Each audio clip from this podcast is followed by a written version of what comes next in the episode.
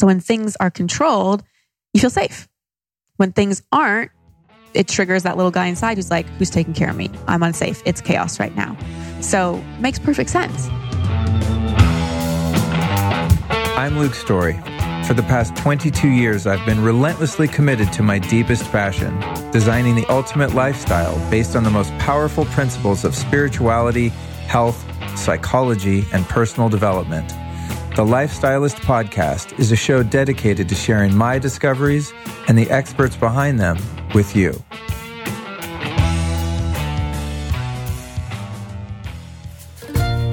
As a person who used to enjoy my share of cocktails, uh, there are times where I miss some of the rituals involved with drinking because I don't do it anymore. Now, if you're someone who chooses to drink alcohol, good for you. Hopefully, you're doing it safely and enjoying the benefits without some of the known side effects. That brings me to our sponsor, Kin Euphorics. These guys make some fantastic non alcoholic alternative beverages. So, if you're looking for a way to fortify your body and your mind and be healthy and vital and enjoy that social drink without the alcohol, you have come to the right place with Kin Euphorics. It's the first non alcoholic drink for grown-ups who care about things like brain function, hormone harmony, great sex, and of course, de stressing after an insanely stressful day. And those are easy to come by in today's world, are they not? Kin Euphorics are stacked with the good stuff and none of the bad. So think adaptogenic herbs and mushrooms that help curb stress in the moment and over time, as well as nootropics that support cognitive function like clarity, memory, and creativity.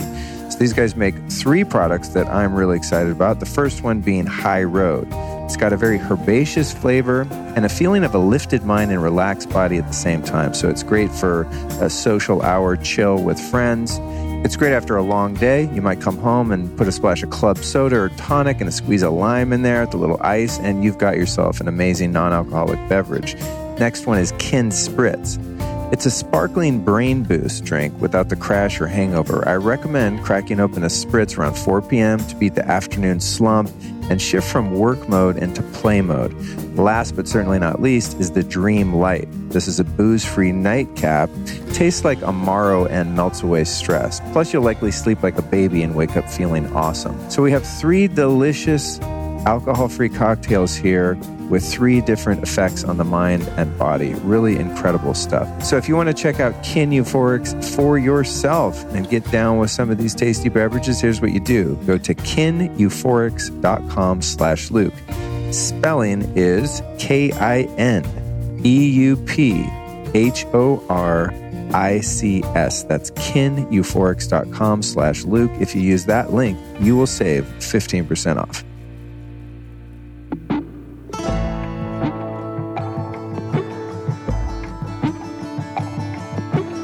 All right, no joke. I'm about to hook you up if you're someone who's had issues with gut health, which I would guess is the majority of the human population due to all of the weird stuff that's in our food and water supply, not to mention the uh, widespread use of antibiotics. This product called Just Thrive Probiotic is absolutely incredible.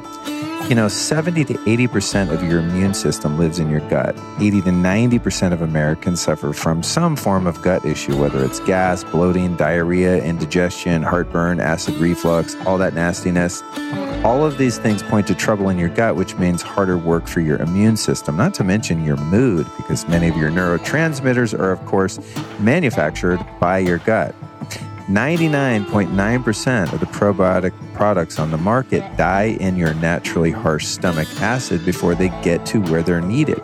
This drives me crazy because for years I spent so much money on all these really expensive, so I thought, fancy probiotics at the health food store. And even if I walk in the store now, there's that refrigerated section of all these different probiotics. And uh, knowing what I know now and having wasted so much time, energy, and money on them, I kind of laugh and also feel sad for the people who are still getting duped. Uh, even the supposedly special probiotics in the refrigerated section uh, will not.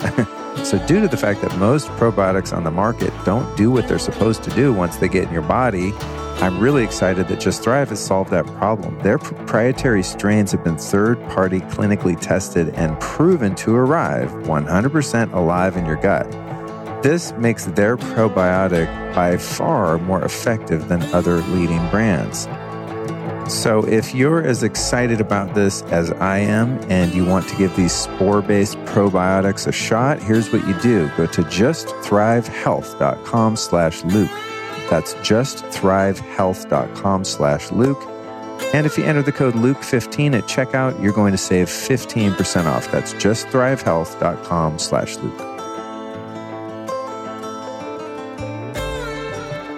You, my friend, are in for a real treat today. Our guest is none other than Christine Hassler, who is a badass. So get ready for some inspiration. She's also a master coach, facilitator, and speaker with over 15 years of experience. To top that, she's the best selling author of three books, most recently, Expectation Hangover Free Yourself from Your Past, Change Your Present, and Get What You Really Want. She's also host of the top rated podcast, Over It and On With It, where she coaches people live on the show. A very cool podcast, I might add. She has a master's degree in spiritual psychology and implements elements of NLP, psychology, spirituality, science, and a lot of her own diverse life experience into her work. This episode was recorded on location in lovely Austin, Texas, my soon to be home.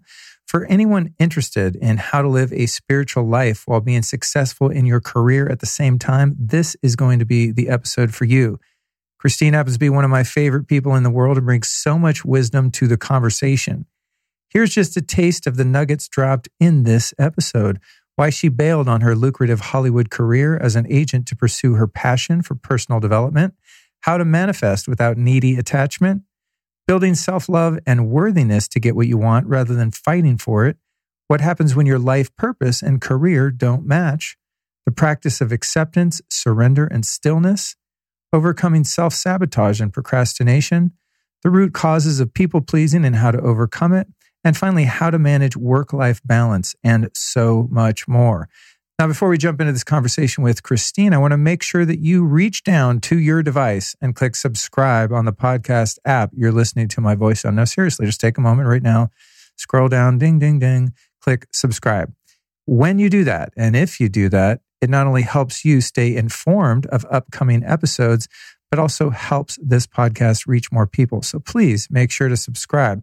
Got a couple episodes to announce for you. This Friday, we've got an incredible episode called the Joe Dispenza Advanced Retreat Play by Play Field Report featuring myself and my partner, Allison, wherein we do daily reports live from Marco Island, Florida, where we were recently involved in the Joe Dispenza retreat, along with today's guest, Christine, as crazy as that might seem. So that's this Friday, a bit of a bonus episode there, but one you are sure to enjoy. Then we'll be back next Tuesday with The Conscious Entrepreneur, a gamified life where everyone wins with my friend Drew Canole. That one was recorded out in uh, Sedona. So we've been on quite a tour the past uh, the past uh, few months here on the show. And then finally, February 23rd, 2021, Christine will be back on the show for an episode called Higher Love, the relationship roundtable with Allison Charles, Stefanos Sifandos, and Christine. That's episode 332. So we've got three great shows coming up after the one you're about to listen to. See why I recommended that you subscribe? You don't want to miss any of these shows if you're ready to take your life to the next level. All right, that's enough out of me. Let's jump into this incredibly inspiring conversation with Christine Hassler. Enjoy the show and make sure to share it with a friend.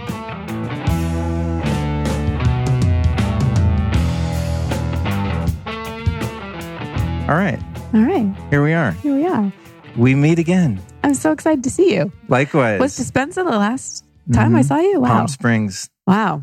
Yeah, It's and that's when. I had first started dating Allison. Yes. Yeah, and we uh, we went out to eat, and um, yeah, it was an exciting time. And I was so excited because I knew her well through through Instagram. Yeah. So I knew her through my phone. But I was Yeah. like, that's an awesome match. and it and it was really actually and we'll I don't want to get into relationships because we're going to do We're another do podcast. So I as I was preparing my manuscript here, I was like, no relationship stuff, Luke, save it.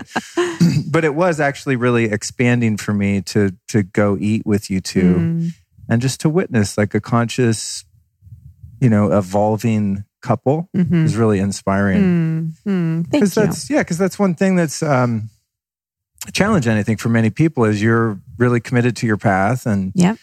you might meet someone that you like or love and they're on a different path It's hard. I've been there. yeah i have too so i was like you know seeing you guys do your work together and helping people and Mm. serving based on your gifts and your wisdom was really neat Yeah. I held out Yeah. for almost a decade for him. I waited because I, I mean, you know, I was divorced and then thought I'd find somebody pretty quickly after that. I never thought it'd be a decade, but it was almost a decade, but it was worth the wait because Yeah. to have someone that I can one just totally be me and I don't have to hide any of my woo woo stuff or any of my psychology stuff or pretend is great. And then to have someone that, you know, values what I do so much is is everything. Yeah, it is. It's Yeah. fun. It's fun. I'm experiencing that too. Mm. There's one thing you said, and I'll probably repeat this uh, in our podcast, but I've quoted you so many times. And I think the first time I quoted you, I was like, who was that? And then eventually I was like, oh, yeah, it was Christine. But we were talking about um,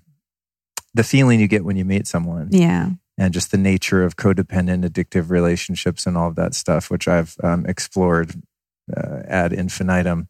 And you said, you know, Luke, when you meet the right person, it just feels like you said, oh, I think you said, um, it doesn't feel like a drug. right. Doesn't It feel like fireworks. It yeah. feels like home. hmm I was like, oh shit. hmm I used to think that sounded would have sounded boring. no, it's like, But where's then- the high? yeah, but having enough experiences where it felt like a drug, Yeah. both the good parts and the downside of uh, drugs. Yeah. Um, you know, I thought, wow, yeah, and and it was starting to shape up that I had that Mm. sense with Allison and, Mm. and what you described of just really being able to be your fullest, most brilliant, sloppiest self and just get nothing but unconditional love in return for that is pretty magical. It really is. Yeah. So It anyway, is. we'll we'll get into that. Yes. Uh, I want to start. I've been listening to your podcast a lot, Mm. which I always do. You know, Mm. before I'm going to interview someone, I just consume any content they have. Mm.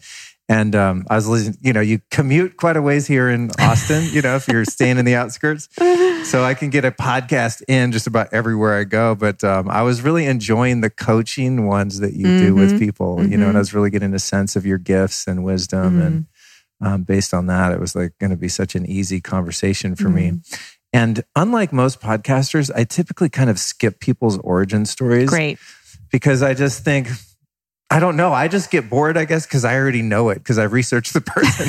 so unless there were like key nuggets or takeaways that I just have to throw in there Yeah. to create context, I typically just kind of like get right into your knowledge base. But um, I did want to briefly touch on your former career in Hollywood because I Mm. feel like we're both sort of refugees of that of that word. of that world, right? Yeah. And um, yeah, I was in it for oh god, like 17 years. Mm. Mm. And um, I think you moved there when you were 20. yeah. Well, and and I was in it before that. So I was an actor as a kid. Oh, okay. Yeah. And so I grew up in Dallas and there was this place called the Young Actors Studio. And I, and the reason my parents got me into acting is because there was a lot of teasing at school and, and I Hate Christine Club was started and I just didn't have friends. And they saw me just start to really wither away and get depressed and was put on antidepressants. And they thought acting might be something where I could, you know, find my voice again. And it was a really good call by my parents. And I was resistant at first because I was so insecure. But when I got into acting and someone gave me lines to read, it was like it took the pressure off of being me because I just didn't like me. I thought me had no value in the world. But I would read those lines, I could be somebody else. I could be funny or I could be dangerous or I, I could be all these different people. And I loved it. I loved it. And I think when we love something and it also gives us such a relief, we tend to be kind of good at it. And so I ended up getting scouted in Dallas because the woman who ran the studio would bring in agents and casting directors and spent a couple summers out in um, the valley in Hollywood um, doing auditions and all kinds of stuff. But eventually I realized, you know, rejection was so hard for me. Rejection's my core wound. Oh my God. if you want to be an actor, Totally. rejection, rejection, rejection, and more rejection. And rejection, and they give you reasons too, like your hair is the wrong color, you're too fat, you're too thin, you're too tall. It's like really hard. And after doing that for a while, I was I just said, I can't do this. It's too much. But I still love this craft and I love this industry. So then I went to college and decided to go behind the camera and pursued a career in production and eventually agents.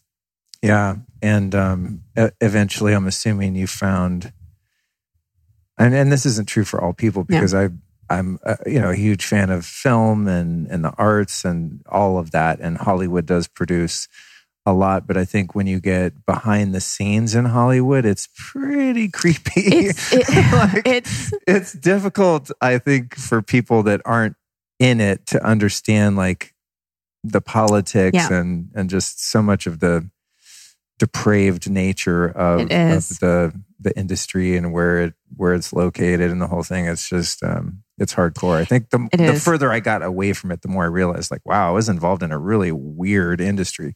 It is. It's it's so magical in so many ways, and like you said, there's incredible things about it. And, but I think about me and the reason I was drawn to Hollywood. So I was drawn to Hollywood because I was desperately insecure and wanted to prove myself to the world. Like that was one of the things that drove me to this industry, and I think that drives a lot of people. So you've got a lot of insecure people looking for a way to fill a void, and that's going to create a lot of issues. And you know, I was I was only like I moved out there when I was 20. I quit my job at like 25. So I was only in it five years, but I dated at the time a really big wig in Hollywood. So I really got to get in and see. And at first I thought, oh, wow, this is so cool. I'm meeting all these celebrities. But it also was like pulling the curtain back on The Wizard of Oz and going, oh, wait, these people are just as messed up inside as I am. Like there's no hope for me down this road. So that was part of, you know, really seeing that was part of what eventually made me leave the industry because I was like, I don't think this is the answer. This isn't the answer to what I'm looking for. This isn't going to be the thing that all of a sudden makes me feel better about myself. I'm going to kind of speed to the end of the story. Okay. and ask you, I think, uh, a really important question for so many people right now that have had their lives overturned by COVID, Mm. and so many people are without work, and uh, you know the world and and this country are just kind of upside down. And I think a lot of people are probably have either lost their job or career or are really realizing as they've been working from home or working remotely, et cetera, or have been considered non essential, that what they were perhaps doing for work was not their true calling and their Yeah. mission and passion. And I know you do a lot of coaching to help people discover what that is. Mhm. What would be sort of an overview of your blueprint for finding out what your Mm. your true purpose is here on the planet? Mhm. And A and B, what about those people who perhaps have a grandiose idea about what their purpose Yeah. is? Like I, I think I talked about on show the other day. I call it the uh, the American Idol syndrome, where like I'm the best singer in the world, Right. and everyone in the room is like, "Oh my god, No, you're tone deaf. Like you're not going to make it as a singer." So I think that's something. There's Yeah. kind of a two parter there. Is you know like how can we really zero into what our unique gift Mhm. is, and then also reconcile that what we're passionate about might not be the thing we're most talented at Right. or have an aptitude for becoming highly successful in. Well, that's a big question. You might have to remind me of some of those parts, but It was like- I think I, I- got A and B mostly. I'll start with A, and then All you right. can you can help me. So, for me, the purpose of our life is not tied to a career at all. And I think this is where a lot of us get off track and where a lot of us suffer in terms of our career because we we think that our purpose on the planet is to do something or to be something. And what I've learned over the years, often the hard way, is that really our purpose is to grow our consciousness. Our purpose is to return more and more to love, move away from fear into love, deprogram a lot of the beliefs that got programmed early, heal some of the wounds, really evolve our consciousness and and have our soul. And if you don't like the word soul, you can just think of like your your higher self really evolve so that things that bothered you 5 years ago don't bother you today. That really is the purpose, growth and evolution. Our career is an expression. It's just something we get to play with, just like we get to play with relationships and we get to play with uh, enjoying amazing food and we get to play with travel. It really is an expression. Now, that said, I know that having a fulfilling career is really important. Like, no one wants to go to a job that's toxic every day. No one wants to go and just sit and just be miserable every day. And so it's like, how do we find that that sweet spot between knowing that we can't find the, the purpose of our life in our career, but we also want to be satisfied? So there's a couple ways I like to explore it. He said the word passion. So if we look at the original definition of the word passion, do you know what it is? Suffering, passion of the Christ. So the actual origin of that word is passion. If you think of co- co- compassion, it's co means with, passion means suffering. So when we're being compassionate, we're being with someone suffering. So we've evolved this word passion over the years to mean this thing that we love to do. And it clicked for me when I was like, wow, this thing that I love to do, coaching and facilitating, helping people really grow, comes from my suffering. I never would have gotten into this work if it hadn't been for my own suffering, my own struggles, my own heartbreak. Personal development was never something I pursued because I wanted it to be my career. It was because I needed a way out of my own suffering. So often, how we find our passion in life or even our purpose is to look at our suffering. What are the things that we've really struggled with? What are the things that we've gotten to the other side of that make us guides in a lot of ways and that make us really connected to it? Because when we feel so connected to something, it feels more purposeful. So that's always a really good place to look. Where have you suffered? What are the things that you've gotten to the other side of? What is the wisdom you've gained? And how can that translate into, you know, it doesn't have to be, all right, well, I've struggled so much with my life. I'm going to become a coach or a therapist. You could just think of certain lessons that you've learned. Maybe because of that, you're naturally just empathetic. So you want to do things that involve people and that, that involve understanding people. Maybe you've had to figure out a lot of stuff out in your life because your parents weren't around and you had to like fend for yourself. Maybe you want to do something where you're a really good problem solver. So we can start to connect the dots. And another place to really look is what we love to do as a kid. Our, our inner child is so wise and we are so tapped in to our truest gifts when we're little. What, what did you like to do as a kid, just out of curiosity? The thing that came to mind right away, and it's funny because we were talking about hunting uh, mm. moments ago before we recorded, but when I was a kid, um, I, I, lived in the country. This is very much like where we are right here is like mm. where I mm. grew up in Northern California and also lived in Colorado and Idaho. So I grew up in the country and it was um, catching animals, and not killing them. Yeah. I actually didn't like killing them. Mm. Even fishing when I was a little kid, I was mm-hmm. just, I was soft. yeah. I feel like taking the, even if you catch and release, like taking the hook out, I'm like, I think his gills are ruined. Like, oh, no. I'm a bad person. Uh, but my dad was a really rugged hunter fisher. Mm-hmm. So the way to spend time with my dad was to interact with nature. Mm. And even though I didn't like killing things, I like catching them and playing with them. Mm-hmm. What did you What did you like about catching and playing? Um, I think it's just an innate human um, tendency to hunt and capture mm-hmm. creatures, mm-hmm. probably for the purpose of eating them. Mm-hmm. But when you have a McDonald's down the road, yeah. you know, uh, you don't need to eat the gopher snake that you caught under a log in the apple orchard. Yeah. Uh, I think it was just like that connection to nature and just mm-hmm. my fascination with all of the different species of animals that exist out there and, and the way that they look and move and, and act and see curiosity. Right? Yeah. There yeah. you go. Yeah. And that's so much what you do now. Yeah. Like that now you catch podcast guests. Yeah, yeah. a little different. He's not going to yeah. let me out guys. And and you're you're curious about it and you're it's that fascination. So and true. so it's like what eh, there's always clues. There's always clues. So those are the kind of questions we can ask ourselves. What's been my suffering? What have i learned from that? How can i evolve my suffering into things that i love what are the things that I love to do as a kid? And it's not a direct translation. It's like if you love playing fireman, it doesn't mean you go be a fireman. But what did you love about that? And can you extract those qualities?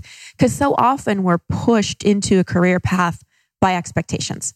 Pressures from our parents, pressures from society, fears about money. If we grew up in a lot of scarcity, we saw our parents struggle. It's like, oh, I can't possibly pursue art because my parents struggled. I better go to law school. You know, so oftentimes we choose these paths based on fears, based on unresolved issues, based on things other people told us. And then we reach this point where we're, you know, 10, 20, 30 years into a career going, who am I? Like, how did I get here? And then the bigger question, how do I get out? Because it's become such a comfort zone. You know, that's the hardest thing with career transition is jumping into uncertainty. Actually, it's the hardest thing in just life. It's just jumping into any uncertainty. I think we're seeing that so much this year. People are just massively triggered by the amount of uncertainty. And we're realizing, wow, like we really don't do well in mass uncertainty. So that's, that's, you know, when we're thinking about making a career transition, we've got to be okay with the uncertainty and know that, you know, we may not jump from a job we hated right into a job we love. It might be, you know, when I was little and I used to cook spaghetti, I'd throw noodles against the wall and if it stuck, it was done. If not, more time. And sometimes it's like that. You just throw a bunch of noodles against the wall and, and see what sticks. And I know people listening are like, well, I have to pay my bills. And, you know, I went through that too when I did the job transition from Hollywood into what I did now. I was a hand model. I was a personal trainer. I worked for another company. I did bookkeeping. I did whatever I could to start to build this up. So sometimes we need those jobs that just give us a security when we're building something we love. It just doesn't happen overnight. Yeah. Yeah, I, I think there's a lot of great information in there. Um, First thing that struck me was that our purpose doesn't necessarily equate to what we do for work. Mm-mm. And I think that that's something that's would be difficult for me to accept doing something that is not my true deepest passion for a job and having to relegate my passion slash purpose into Yeah. something that's a hobby. I think that's something difficult for people to reconcile. Yeah. So it's like, how do you find a vocation that you don't totally hate? you know Yeah. what I mean? Yeah. That you feel like you're making a meaningful contribution to society and you're paying your bills, taking care of your family, yourself. But at the same time, knowing that like that's what you do, that's not who you are, and that distinction of, I mean, for me, I view my purpose here um, in so much the same way, and that is like I'm going for enlightenment. I want to evolve as much as humanly Yep. possible while I'm here in this realm, in this body. And um, you know, a lot of it's just I don't want to keep having to go through this Go through the karmic same cycle. thing over and over again. I was like, I'm not doing this so again. I'm- yeah. It's like here to learn and to evolve and to change. Mhm. And so I think I- I'm fortunate in that a lot of what my career now entails Mm-hmm. uh, is actually just doing that work with myself and Yeah. Sharing what I find to be uh, meaningful and successful with other people. Well, here here's one thing I've noticed that may fill in some gaps here. A lot. I mean, I've been coaching people for 16 years, so I've noticed a lot of patterns over the years, and I've had a lot of people come to me because they're miserable in their career, and they come to me because they say, "I need you to help me figure out what I want to do with my life." I'm like, "Sure, we'll, eventually get there, but we're going to start with your childhood, and we're going to start with how you got here. You know, before we look at where we want to go, we have to look at how did we get to where we are." Because if we just want think about, okay, how do I get to where I want to be, and we don't look at where we've been, we're just going to be in a loop. We're just going to repeat things. We'll maybe get the next job that we think is great, but we have a toxic boss again, or we're not making the money we want, or you know, so on and so forth. So people come, they say, I want a career change, I say, let's let's dig a little. Let's look at how you got here. Let's look at some limiting beliefs. Let's look at the patterns. Let's look at the unresolved stuff. Let's look at emotions that you swept under the rug 20, 30 years ago and you still haven't lifted it up and just swept more under there. And what I've seen is that as people make their own evolution and their own healing their purpose, just let the job be what it is, naturally, by default, another opportunity comes, or they have an insight, or because they've transformed, the people they work with aren't bugging them as much, or all of a sudden they get that promotion, or they have a new relationship to their job. So, this looking at our purpose being that evolution and that development, it handles so many other things in our life.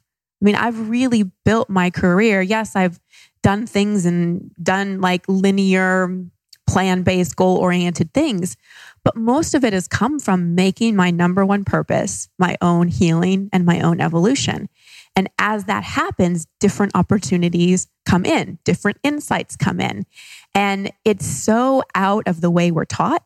You know, we're taught work hard, do this, have a plan, that to go into, oh, if I just work on myself, things may start working out. That's a big leap for people to make.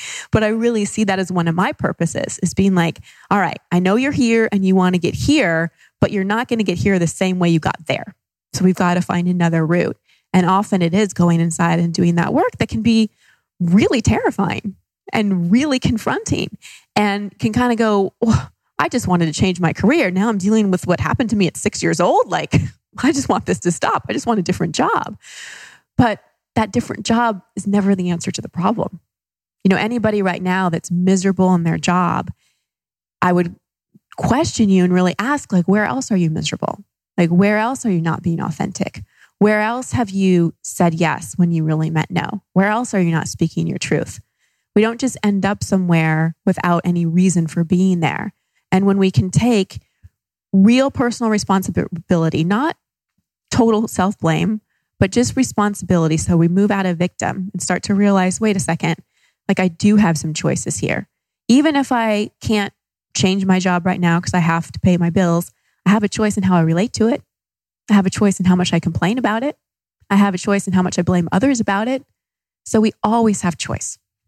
That's really good. So it's like um, being in a situation in your life and career that's unsatisfactory seems like it's the root of your problem, right? Because every day Mhm. you're going in like, oh God, here I am in the cubicle again, or whatever your situation happens to be.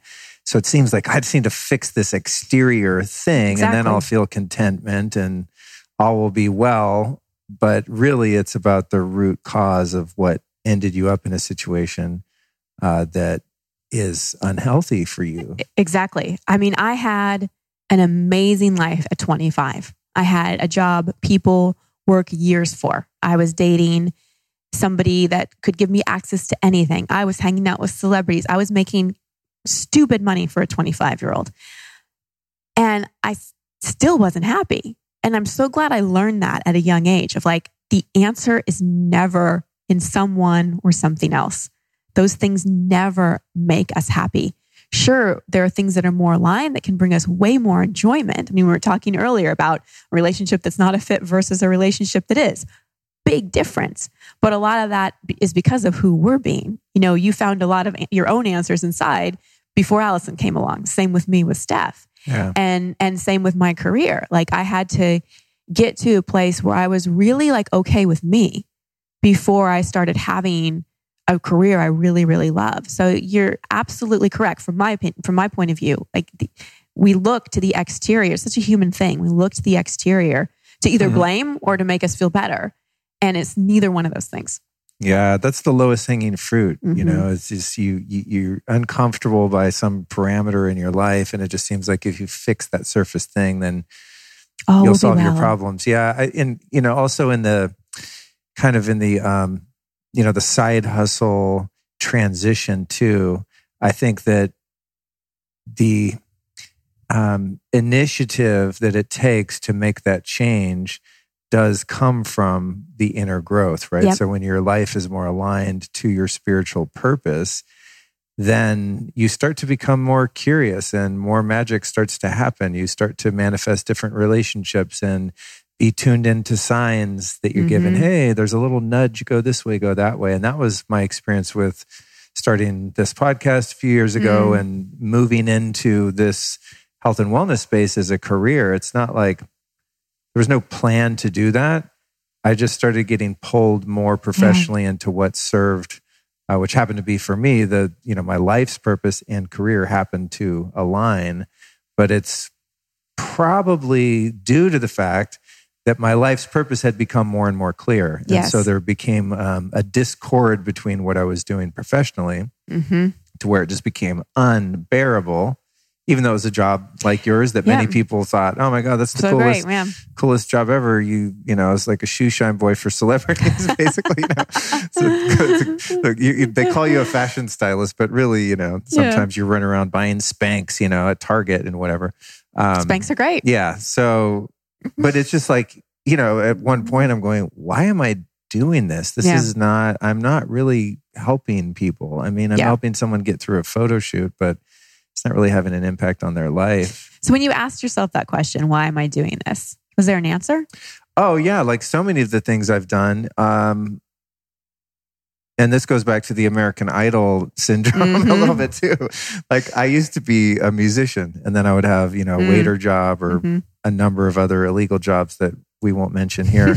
uh, but it was always about the music, and over time, as I started to work on myself, I realized, yeah, I'm very passionate about music, and I love music but I don't want to do music as a career solely because I love music. I want to do it because my self worth and my identity was attached to it. yep And when that didn't pan out, and I didn't, I had never made enough money playing music to Yeah. support myself as even like a broke ass musician, let alone, you know, ever hope to buy a home or achieve any of my financial goals. Um, then I just kind of was uh, haphazardly thrown into the fashion and entertainment industry.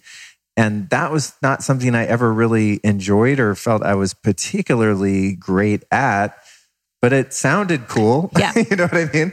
So as I started to dig deeper, I was like, wow, I, you know, I was, once I stopped playing music, I was like so relieved. And I thought, Yeah. why am I relieved? I thought I love music. I'm like, no, I, I love music, but I don't love it as a job because my motives for doing it were based on validation. There's And- so much pressure. The Yeah. stakes are so much higher when what Yeah. we're doing is, you know, because the ego is so tied to surviving. And how the ego survives is through validation. through feeling like we belong, feeling like we're somebody, feeling like we have meaning in our life. And a lot of those things are important. I'm not, the ego isn't a bad thing, it's natural. But when that, that validation thing, that's a really big one. And when we outsource that, whatever we outsource it to has the power.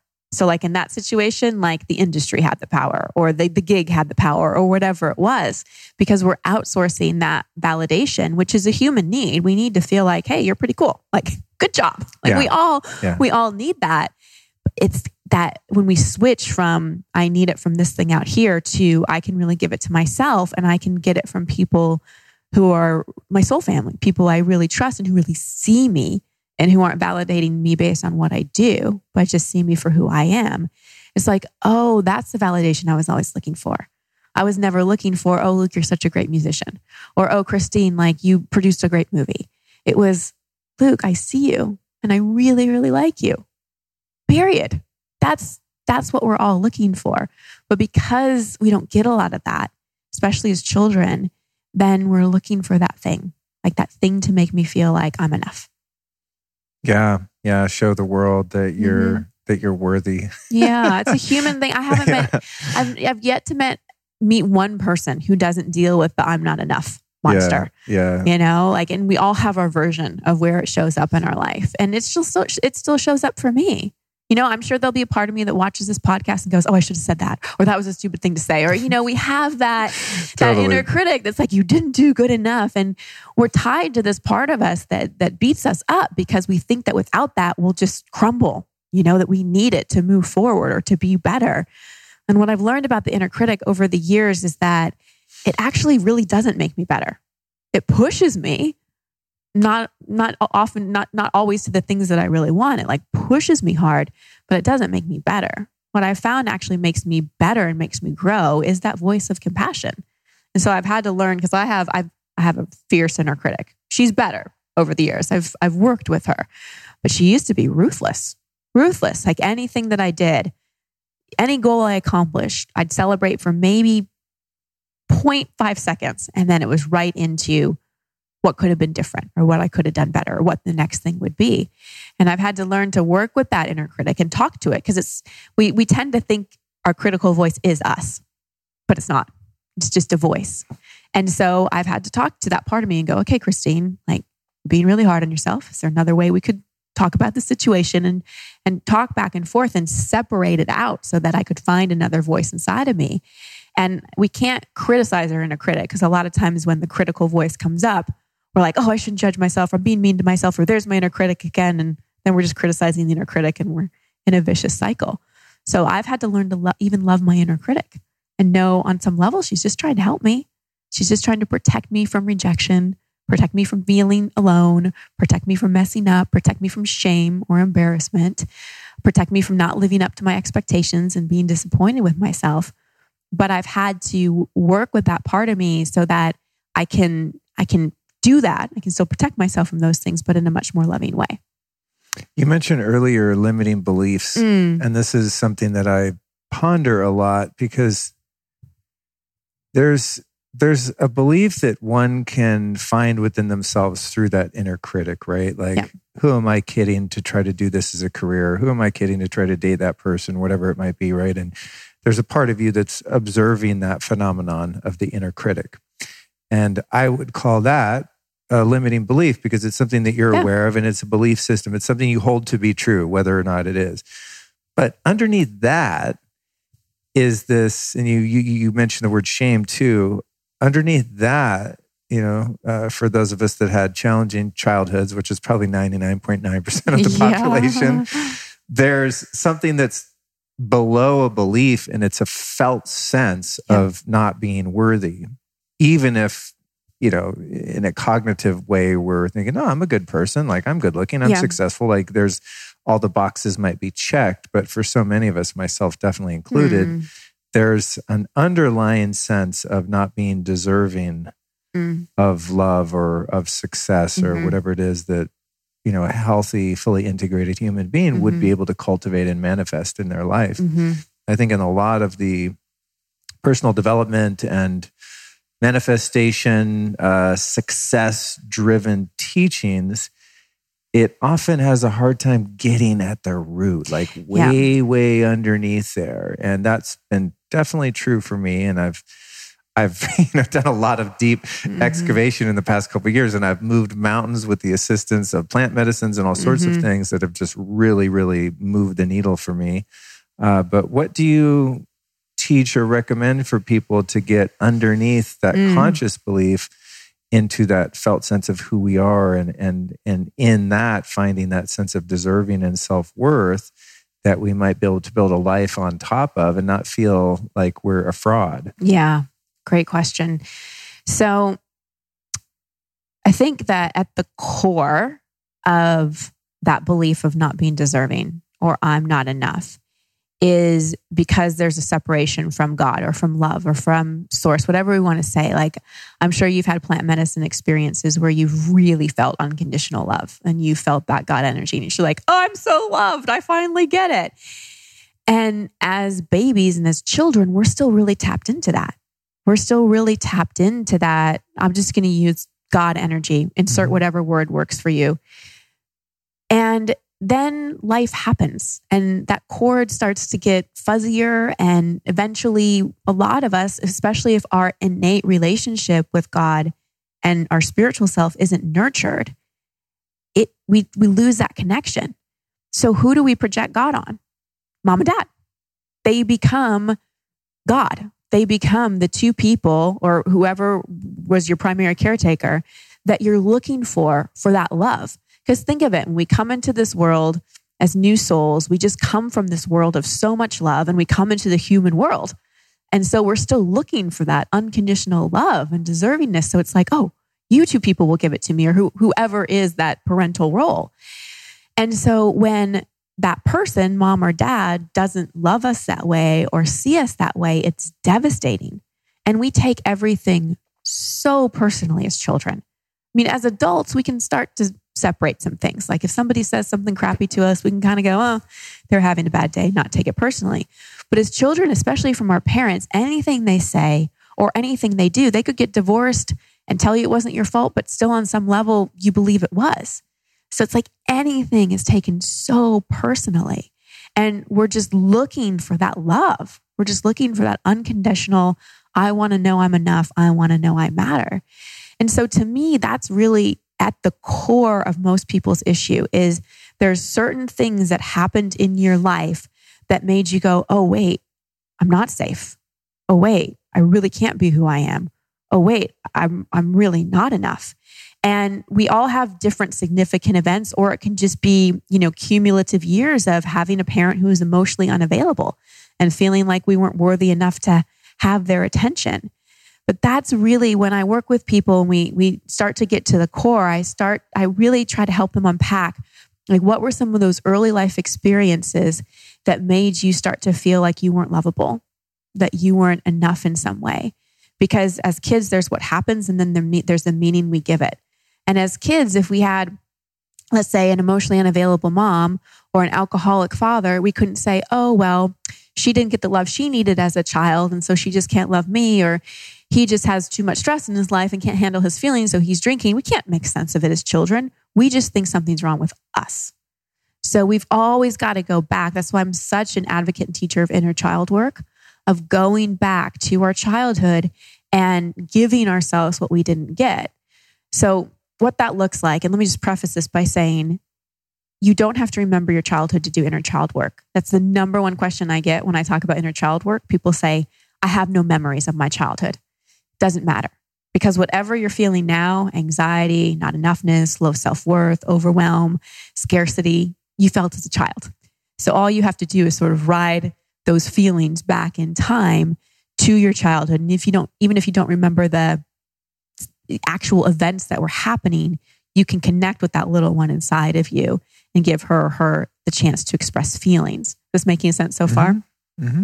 So what that looks like is actually going back to maybe when we were three years old or four years old, if you know that was a time when, let's say you had a sibling born and all of a sudden you went from being the center of attention to the attention got diverted.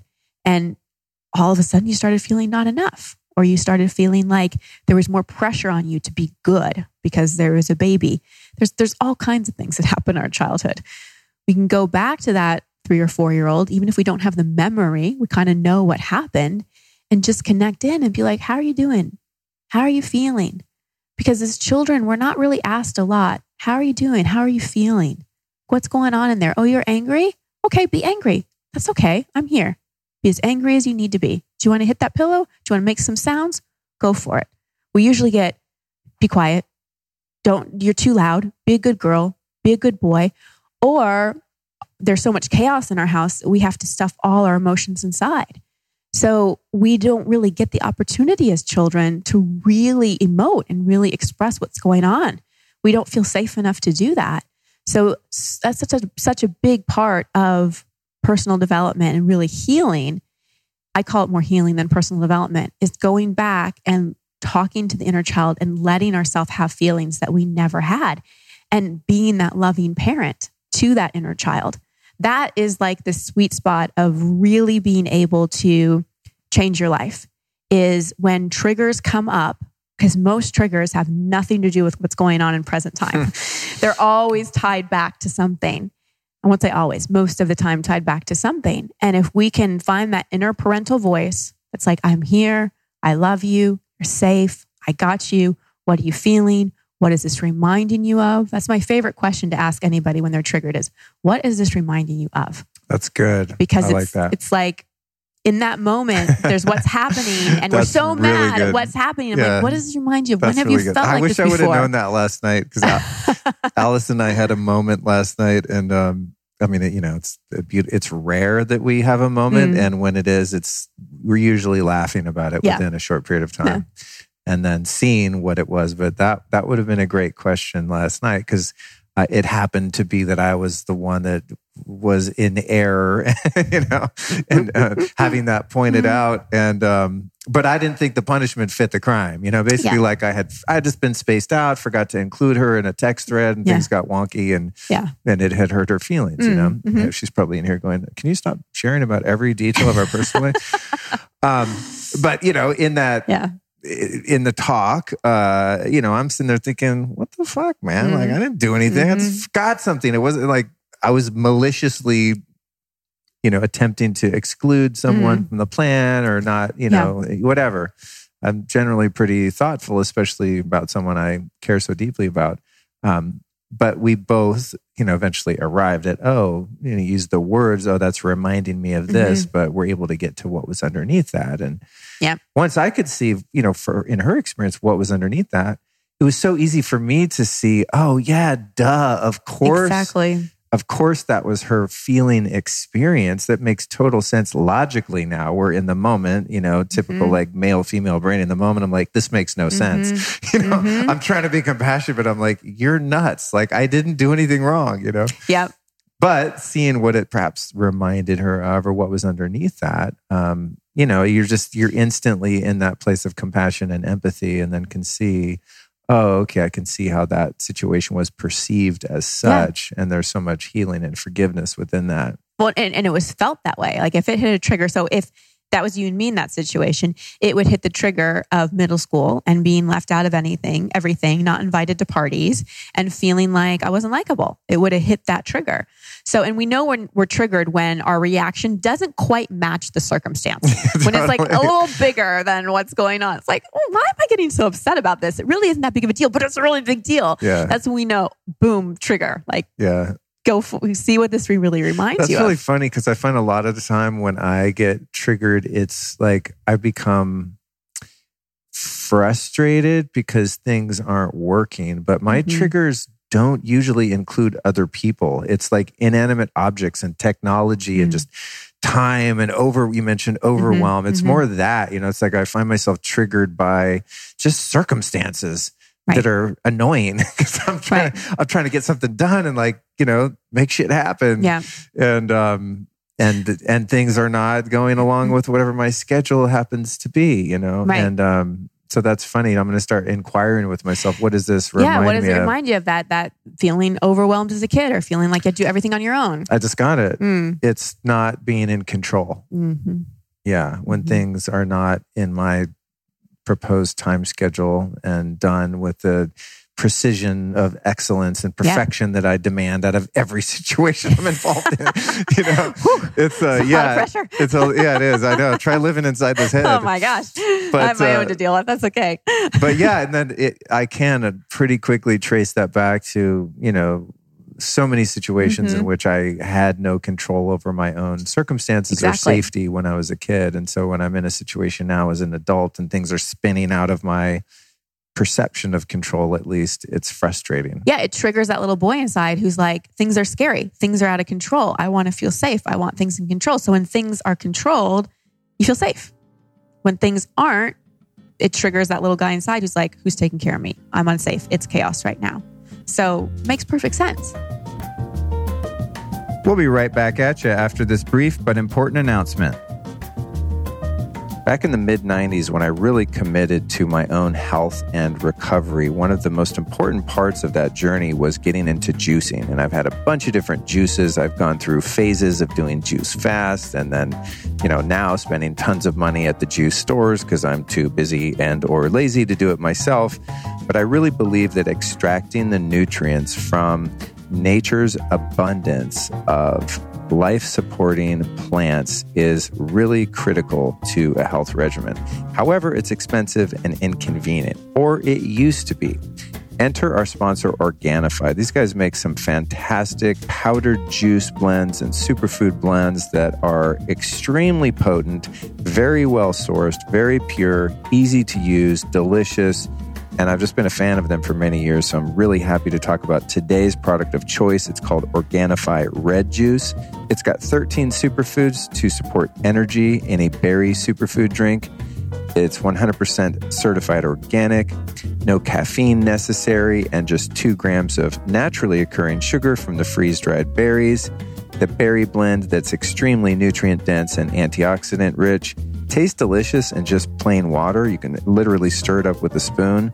So I like to use the Organifi red juice in that afternoon slump when I start to feel a lull or before a workout Anytime I feel like I want another cup of coffee, but I probably shouldn't, is a time for Organifi Red Juice. It's also really convenient to use on a go. I'm here recording these plugs right now in Austin, Texas. I've got a bag of the little Organifi Red Juice packets, which is how I had one this morning. And so I really like the fact that they're not only very nutritionally dense, but they're easy to habituate into your life. It's not a hassle, it's not expensive. I don't have to go drop 14 bucks for the same juice at a juice spot and waste the glass and the time and energy.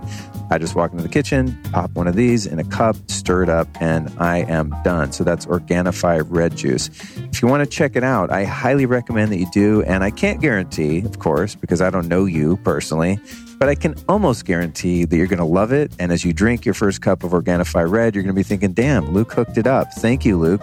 So you can thank me later. But first, you have to go to Organifi.com slash lifestylist. That's O R G A N IFI, Organifi with an I. Organifi.com slash lifestylist. And if you use the code lifestylist, you're going to save yourself 20% off. That's Organifi.com slash lifestylist. And now back to the interview. Do you find that men are more resistant to the concept of inner child work or, or have a difficult, a more difficult time accessing that communication? Sometimes, not always. Women have difficulty with it too, especially women who have been reinforced for their smarts and have lived a lot in their mind and a lot in their head. Anyone who eh, has lived a lot in their head and who has just kind of like gone through their life with ever looking behind and going, oh, again, what did I sweep under the rug?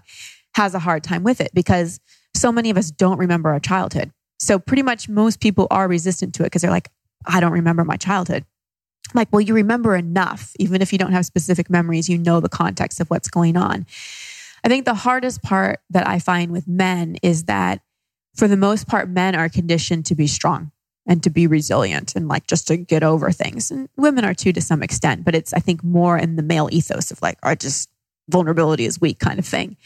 And so it's often harder for them to connect to those raw emotions of that little boy. I have three nephews and I have lots of friends who have daughters. And I swear, like the little boys are more sensitive.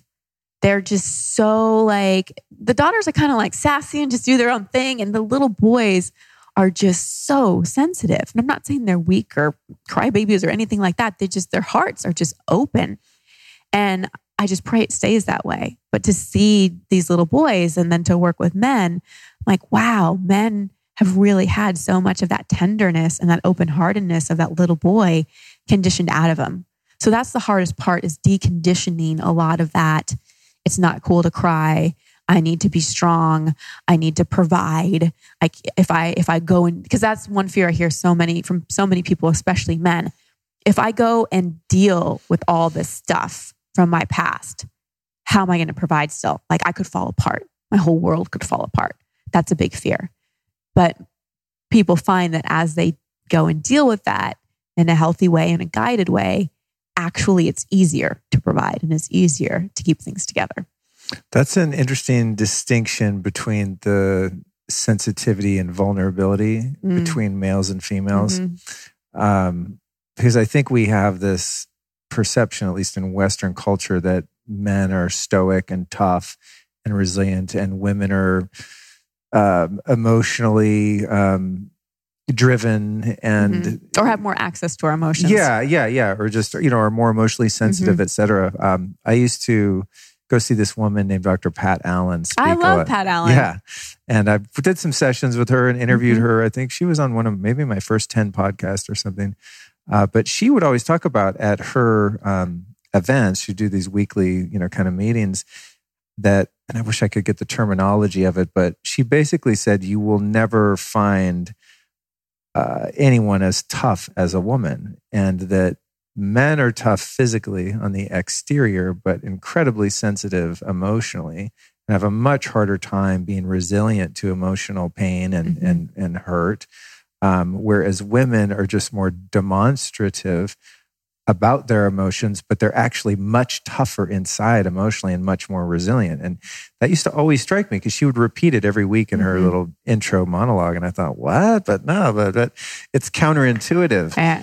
But then as I grew over the years and had more life experience, uh, especially in the realm of relationships, watching how the two genders um, uh, bounce back from heartbreak then it became more apparent to me that mm. that men are you know i mean i would say more because there are always exceptions you can only generalize so much mm-hmm. but in my experience and most guys i know if they are experiencing betrayal or a loss of a love or something like that mm-hmm. i mean mm-hmm. it can take them years to come out of it and be kind of ready to get back on the horse. Mm-hmm. And I've observed women that they seem on the surface as devastated by a breakup or whatever mm-hmm. it was couple weeks later kind of dust themselves off and they're good to go you know and again i'm generalizing but it's just it's something i mm. have observed and it's a curiosity to me because it is counterintuitive we think like you know but guys we're just not in touch with our emotions and therefore we're invincible but mm-hmm. i know man i feel so deeply yeah. and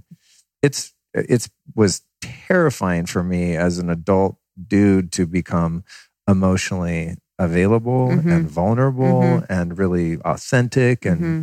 yeah and also in of course having the discernment to to be able to determine whether or not eh, whomever i happen to be in relationship with male or female um, was someone who could hold a safe hold, space yeah. for me to do that right yeah and so as I started to kind of stumble through my vulnerability and authenticity, it was like, oh, yeah, right approach, wrong person to attempt to, to, it with, yeah, you know. And I like to say, don't go to a Chinese restaurant when you want nachos. Thank like, you. Go to the right yes. person. But yeah, anyway, it's just it's it's an interesting observation, especially when you're looking at little boys and, mm-hmm. and little girls, and mm-hmm.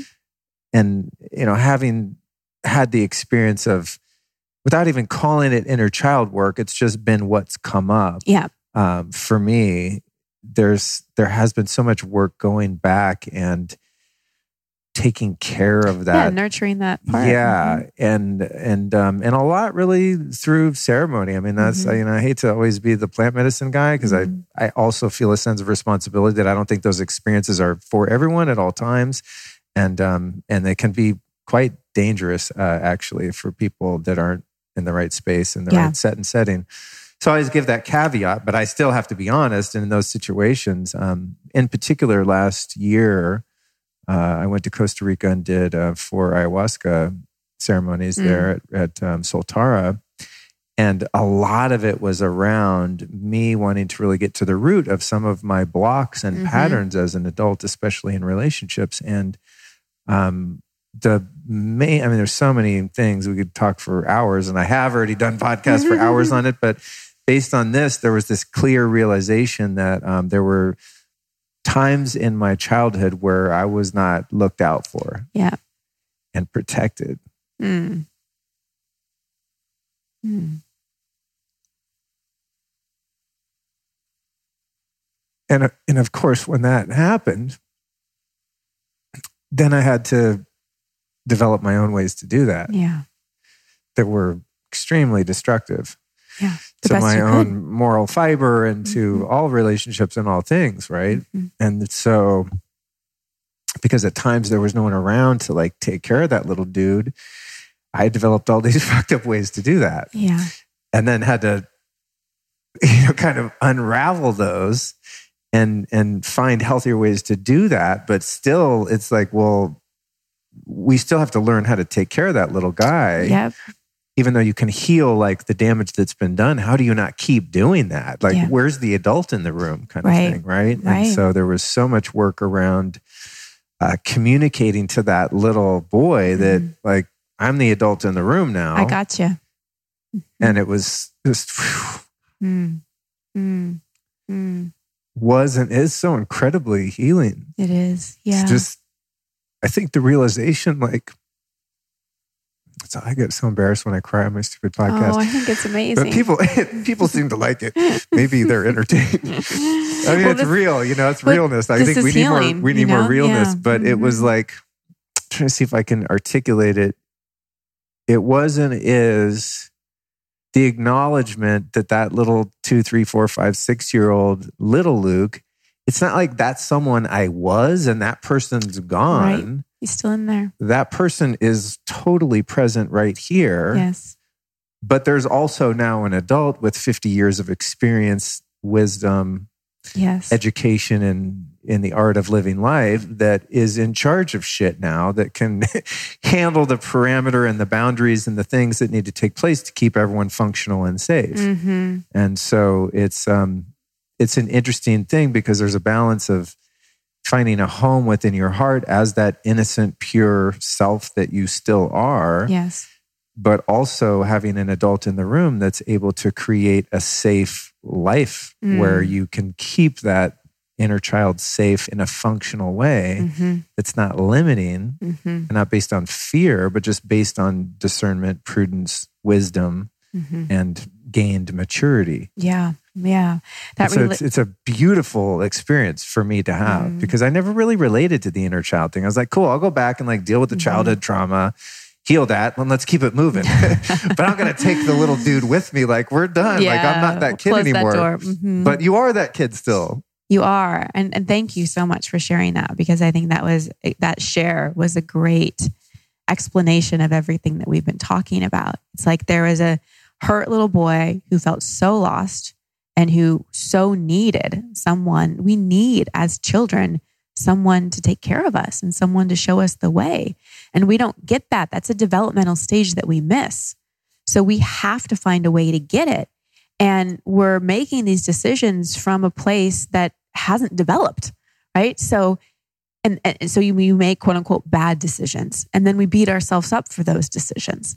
It's like, no, no, no. That was the best you could do. That was the best you could do given what you had. And we can't beat ourselves up for that. We have to get to forgiveness and go, okay, that was the way I protected myself so far.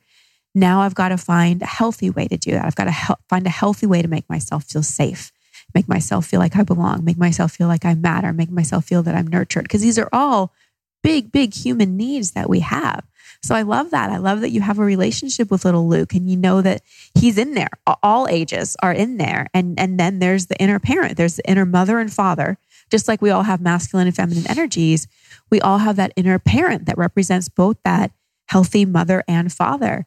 And we can't look to our biological parents or whoever raised us to give us that. We have to do that for ourselves.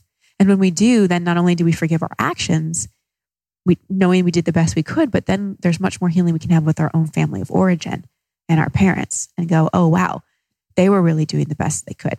But before we can get there, we got to get our feelings out about the shitty job that they did do and let our inner child have a voice about that, but eventually get to forgiveness. Because that, that, my favorite visual that I've seen, I, I don't know who the artist is, but it's a child sitting in the lap of an adult and then sort of spirits holding them both. And I love that visual because it's like there's little me that I get to hold, and then God or spirit holds me as well. So when my inner parent's like, well, who's there for me? That's when I can really go to my spiritual practice and go, the divine mother, father is there for me. Wow. Mm. Love it. Mm. Mm. Um, where do I want to go now? So many, so many juicy directions. Um, other than honoring that you are all of your ages in a culminative way now, mm-hmm. uh, what are some other practical ways that people can develop more self love and self worth? Mm-hmm. You know, because I think as as we uh, alluded to a bit earlier, so many of us feel that sense of lack and that we don't deserve, yeah. and so it's all of this external validation, accomplishments, success, getting the husband, the wife, the house, the career, etc. Um, and even if we do, through our own sheer will, achieve some of those things, there's still that nagging thing that there's something wrong with us, that we don't deserve that. Right. Um, or that lack of self worth just undermines everything we do and we sabotage, or we're just not in vibrational alignment with those yeah. things that we feel we want in our life. So, what yeah. are some practical ways that we can learn to love ourselves more and identify that is it you know mm. looking in the mirror and doing affirmations it's like mm. what are the mm-hmm. practices the the mm. practical things that we can do to to honor ourselves in a more meaningful way well I, I don't think it's a one size fits all approach for everybody because i think that we have to consider what were the ways that we were most hurt or how were the ways we felt the most unloved and we've got to direct our self-love in that direction so an important thing to remember about self love is it's really not something we need to learn. It's just something we need to remember because love is who we are. Love is the most natural thing that we do. And so that that helps me feel not intimidated by, oh, I got to learn to love myself. It's like, no, no, no, I just need to remember. So a lot of it is just removing a lot of things. It's noticing when we go down that road of self beat and criticism and just that that story that runs about how we're not enough and just one hand on our heart one hand on our belly and just go stop. Not stop you piece of shit. Just stop. This is not the direction i want to go right now. I forgive myself for judging myself and just take a breath because that self beat and that critical thinking is like a neural highway in our brain and it's well grooved so it's just habitual that we just go there over and over and over again. So, really good mental activity is just to notice your thoughts. One hand on your heart. This is all about I am love. One hand on your belly, which is I am safe. And just say, stop. It's not the direction I want to go. Take a breath. Forgive yourself because you want to forgive yourself for judging yourself. Because one of the ways we forget how to love ourselves is because we're so busy judging ourselves. If, like, if I, my native language was Spanish, and then at four years old, I go and only speak English for 40 years. I'm probably going to forget Spanish. I'm going to have to remember a lot, but I'm going to need to stop speaking English so much and go back and learn this other language. So that's a big part of it. Another big part of it for me, which is super simple, is we've got to connect to that little one and that compassion inside. And so a picture, pictures at various ages or a picture. I have one picture probably when I was four that I keep on my phone. And if I'm ever in just a place where I'm not in a place of self love, I will just look at that picture and I'll look into my own eyes. And there's something about connecting to yourself as a child and looking at that picture that just brings you into your heart and elicits so much love and so much compassion. So something as simple as that is great. Other things that I think are important to really nurture that self love is what do you have in your life that nurtures and soothes you? Because that is a human need we all have. And that's where most um, addictions, eating disorders, where a lot of those get started because the, the person is looking for how do I nurture myself? How do I soothe myself? And if that wasn't provided, if you didn't get nurturing and soothing as a child, and you didn't get a lot of pleasure as a child too, you're going to go for something that gives you that fix. What calms me down? What gives me a moment of pleasure? What soothes me? That's why so many people go to substances and then you have to keep upping the ante because, you know, you need more to have that feeling. So, putting practices in your life that really nurture you, that feel really nurturing, that feel really soothing, learning ways to calm yourself down. You know, one of my favorite things to do when I was dealing with a lot of anxiety is I wrote a script for myself that was calming. That's like you're relaxing, you're breathing deeply, you're, I can't remember what it was, but it, it was, and I think, sorry, I wrote it in I am statements. And I recorded it on my iPhone and just listened to my own voice, calming me down. Because whose voice are we listening to the most? Our own. It's incredibly hypnotic. So, making audios that you record yourself with the statements that you really want to reinforce to make yourself feel more in love with yourself so powerful. And just listen to it over and over and over again. And all of a sudden, like your brain starts to go, oh, that's the voice I'm listening to. That's the information I'm listening to. And then we got to take the external actions because, again, there's that inner child in us that's always watching us. Is like, what are you doing that's making me feel safe and loved? So we got to look at who are the people we allow in our life. What boundaries do we have? What are we continuing to tolerate in our life? If we're in toxic relationships, if we have no boundaries with people, that's going to bring our self love way, way, way, way down and our self worth way down because there's a part of us that's like, oh, I'm tolerating this shitty behavior. I must be shitty because this is what I'm tolerating. So that's when we've got to like really drop the people pleasing thing and not care what people think and put some boundaries in place and maybe realize some relationships have expiration dates and it's time to move on. And that is a self honoring act, not a selfish act. A lot of times when I talk about self love, people are like, but that's so selfish. I'm like, no, it's self honoring. You taking care of yourself, you having boundaries, you doing things that really nurture you isn't selfish. That's self honoring. And when we're remembering how to self love, we've got to look at all right, what am I doing in my life that's self deprecating, that's not self honoring at all? And how do I have some boundaries and take some actions that really reinforce hey, I love myself enough to say no to this. I love myself enough to get this person or this action out of my life. So it's a combination. We've got to do the inward things, the talking to ourselves nicely, the connecting with the inner child, the doing the things that nurture and soothe, and we've got to do the outside work and change things in our life. So the part of us that's watching us all the time is going, Do you really love me? It's like, Oh, all right. She's doing some self honoring things. I guess I am starting to love myself more. Wow, that's that's great. Thank you for for those. Mm. Those are all really doable and practical.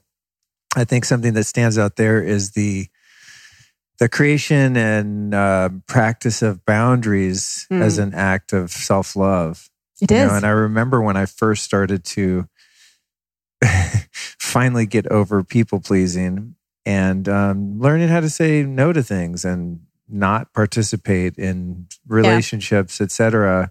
Um, there was a period in which it was so exhilarating to finally be more honest. yeah. You know? Yeah. And to have the courage to just like cut people off and just stand up for myself that there was this um, kind of pendulum effect mm. where I was like pretty hardcore at first, you know, You're like, oh, I'm kind of an asshole now. yeah. And I just was like, oh my God, this is so empowering. You know, I'm finally standing up for myself. Um, you know, and then eventually found some balance. But I think the, the distinction there for me between an act of being selfish, you know, as some people might perceive boundaries to be, yeah. right? Mm-hmm. And self love is when it's a healthy boundary, I feel this rush of self esteem. I yeah. just feel really good about myself, even if I have to be pretty firm and harsh with the other party, if that boundary involves other people, as they normally do. Uh, I don't feel guilty, like, oh God, I was kind of mean to that person. I actually feel awesome mm. inside. And I might have been kind of mean because mm. that's what was called for. It was mm. an appropriate response. Yeah. Or repo- uh, an appropriate um, boundary and it had to be stated in a way that was firm enough for the other person to hear it and honor it and um, that's kind of the inner guidance that i use to determine whether or not i'm just being you know mean or abusive or excluding mm. someone out of you know uh, a lower place or if I'm doing something that is actually a self love based practice. Yeah. It'll feel really good. It's a little bit like, shit, did I really just say that? Did I just stand up for myself like that? But the feeling is not a feeling of guilt. And it's not even when I have had to address someone in a really firm way, it might appear on the surface that it's coming from anger, but I don't feel the emotional hangover that I would Mm. if I was just being reactive and spewing Mhm. anger on someone to punish them Mhm. or acting out of my wound. It's a really interesting distinction there. And I think we we've come to another distinction between men and women with this one. Oh, I see okay. because I'm sure a lot of the women listening are going, I feel so guilty when I set a boundary. This is one thing I've noticed. And again, we're making generalizations here, but men tend to be better. They tend to be like, I set the boundary, I did what I did, and like person's upset, I'm okay with it because I did what needed to be done. Right. Women, again, generalization, tend to be set the set the boundary and then feel so guilty and are so worried about how the other person took it. And that's often what stops a lot of people, men or women, from setting the boundary. They're so worried that the other person is not going to be okay. And that's the thing with setting boundaries. Often the other person isn't. And you can't wait until you know the other person is going to be okay to set a boundary. That's what keeps most people from setting boundaries. Is going to wait more time, more time, and then eventually the person will be okay with it. No, you just have to do it. And then if the other person's upset, you got to let them be upset because if you're setting boundaries, you're probably tiptoeing on codependence or you're already swimming in it. And you're probably in some people pleasing behavior. And so your learning in that is to deal with the upset. That may be part of the lesson is that you, I mean, I have lots of clients that come to me and they're like, I did it. I set the boundary. I know it was the right thing, but now I feel awful and my mom's so upset and I don't know what to do. And I think I'm going to just call her and tell her, never mind. I'm like, no, stay strong. don't cave.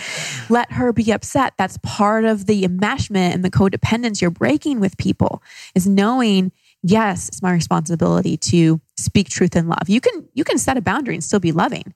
You, you, boundaries don't have to come from a place of hate or judgment or anything like that. You can be totally loving and set a boundary. In fact, that's the way I recommend doing it.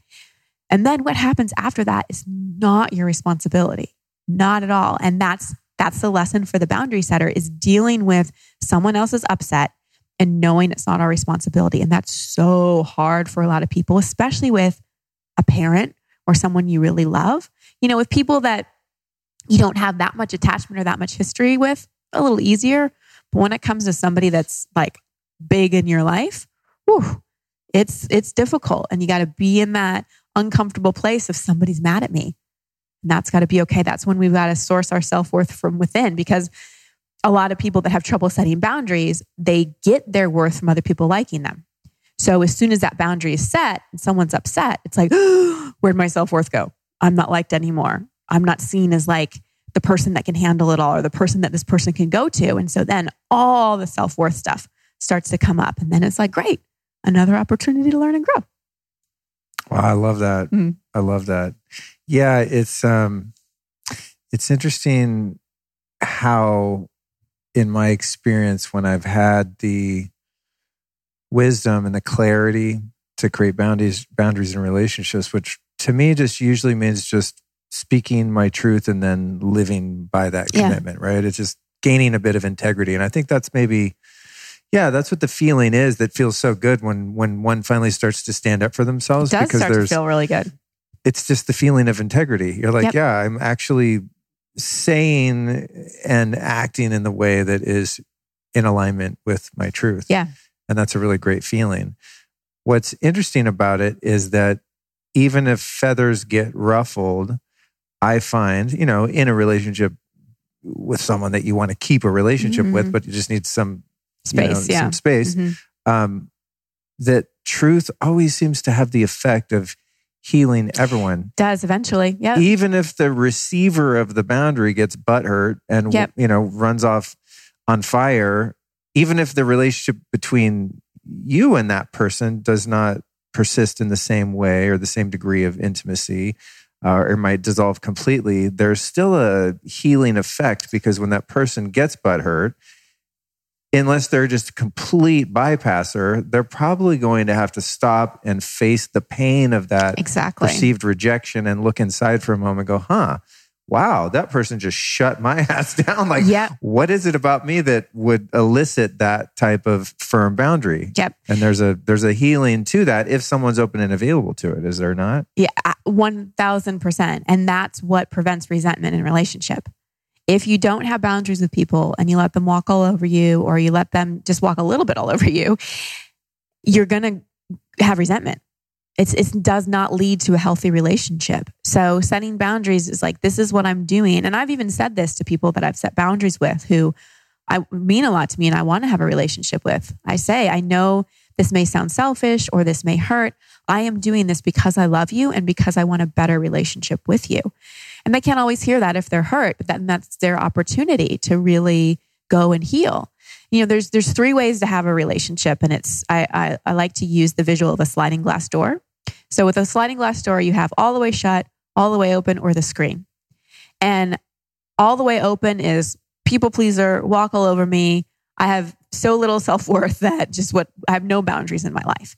And then sometimes those people can go to, I'm just going to slam the damn door shut completely so nothing gets in. That's barriers, not boundaries. Nothing gets in. No fresh air gets in. Nothing gets in. But the boundaries is a screen where it's like, oh, yes, the sound of birds, a breeze, but let's keep the mosquitoes out. Let's just have a nice relationship here. And that's really what boundaries are. Like it lets the good stuff flow and it keeps some of the stuff that puts us in unhealthy dynamics with people out. And like we've talked about, they can it can be hard to close that screen door. But if you've got that sliding glass door all the way open, eventually you're going to get to a point where you're just going to want to slam it shut, and the relationships in your life are going to be really challenged.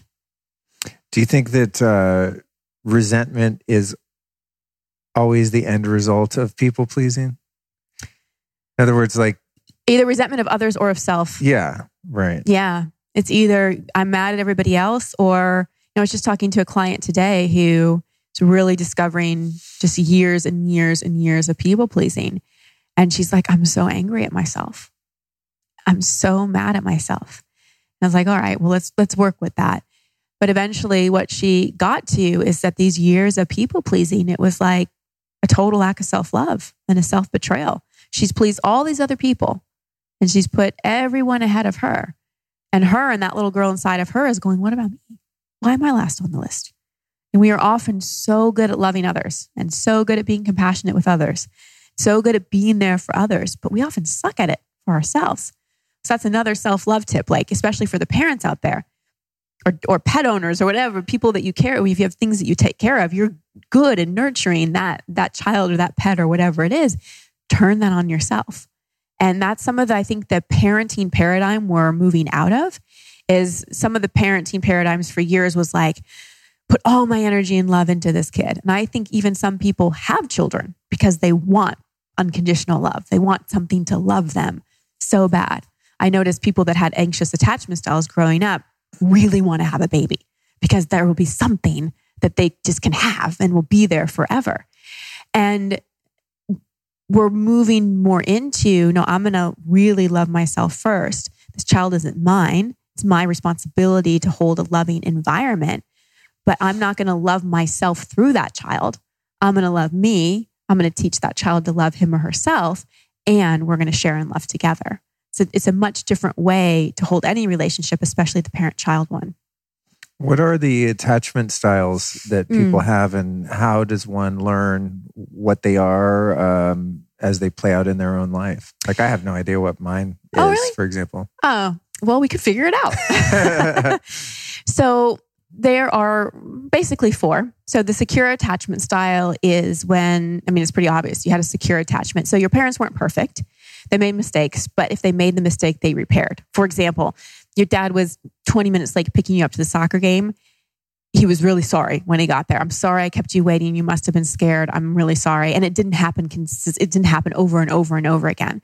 So with secure attachment style, there's some consistency. You knew your parents loved you, or you whoever raised you loved you. You there was consistency. They did what they said they were going to do most of the time, and there was an emotional availability. You could feel that they loved you. You could feel the connection. Again, doesn't have to be perfect, but it's consistent. And then you've got the anxious attachment style, which is where there's inconsistency. So someday you show up to mom and she's in a great mood and wants to play. And other days you show up and it's like, mom's in a mood and you know you accidentally broke a dish and you're in massive trouble so you kind of don't know where you stand and it makes you feel very anxious thus anxious attachment style the other side of anxious attachment is when there's an enmeshment with the parent so the parent is like so in your life and watching your every move and maybe fulfilling some of their emotional needs through you so it creates a codependence that's that's also tied into an anxious attachment style then we've got the avoidant attachment style. And that's when you can just think avoidant attachment style as neglect. So maybe parents were there physically, they maybe weren't abusive, but they just weren't available. They weren't emotionally present. You just had to figure a lot out on your own. Most people with avoidant attachment styles felt like they were grown ups by the age of six and just felt like I'm on my own. And it creates a, a sense of distrust of people in relationship. It's like, keeping people at a distance. And then the disorganized attachment style is just when you grow up in utter chaos, tons of abuse or alcoholism or just chaos, chaos, chaos, and you just don't know sort of where you are. So, any idea which one yours is? I have all the. we have bits of all of them. Yeah, I have all those styles in equal measure because everyone you went through, I was like, oh yeah, Yeah, yeah, so yeah. that fits. Hmm. I, I mean, I think you know. Um, I'm guessing as one evolves and you know heals and grows in maturity, Mhm. that you eventually revert back to the more secure attachment style, Mhm. right? As you start to yeah. you start to identify and ferret out in enmeshment uh, tendencies and codependency Yes. and all of that. and neediness and and um or like getting somebody gets close and then as soon as it gets too intimate you're like let me sabotage this or let me move away from this that's more the avoidant and so the, how we heal attachment styles honestly is in relationship most often intimate relationship but even friendship that that's really how we heal them. And like you're right we move more and more towards secure. So mine is anxious. That was really and we we pretty much have one predominant one. And how I heal that is really not being codependent in my relationships, like learning how to fulfill my own needs and and not be needy and also not worry so much. Like a, a typical indicator of an anxious attachment style is you're dating someone and you don't know where you stand and the communication is like "Mm," and you're anxious anxious and then you get a text from them and it's like oh, I can relax now. So it's that that needing that connection Mhm. and not really feeling safe without that person or without like connection or conversation with that person. And the avoidant, like I said, is okay, I'll let you get this close, but any closer and I'm gonna either sabotage this or I'm gonna run or I'm really not gonna let you in.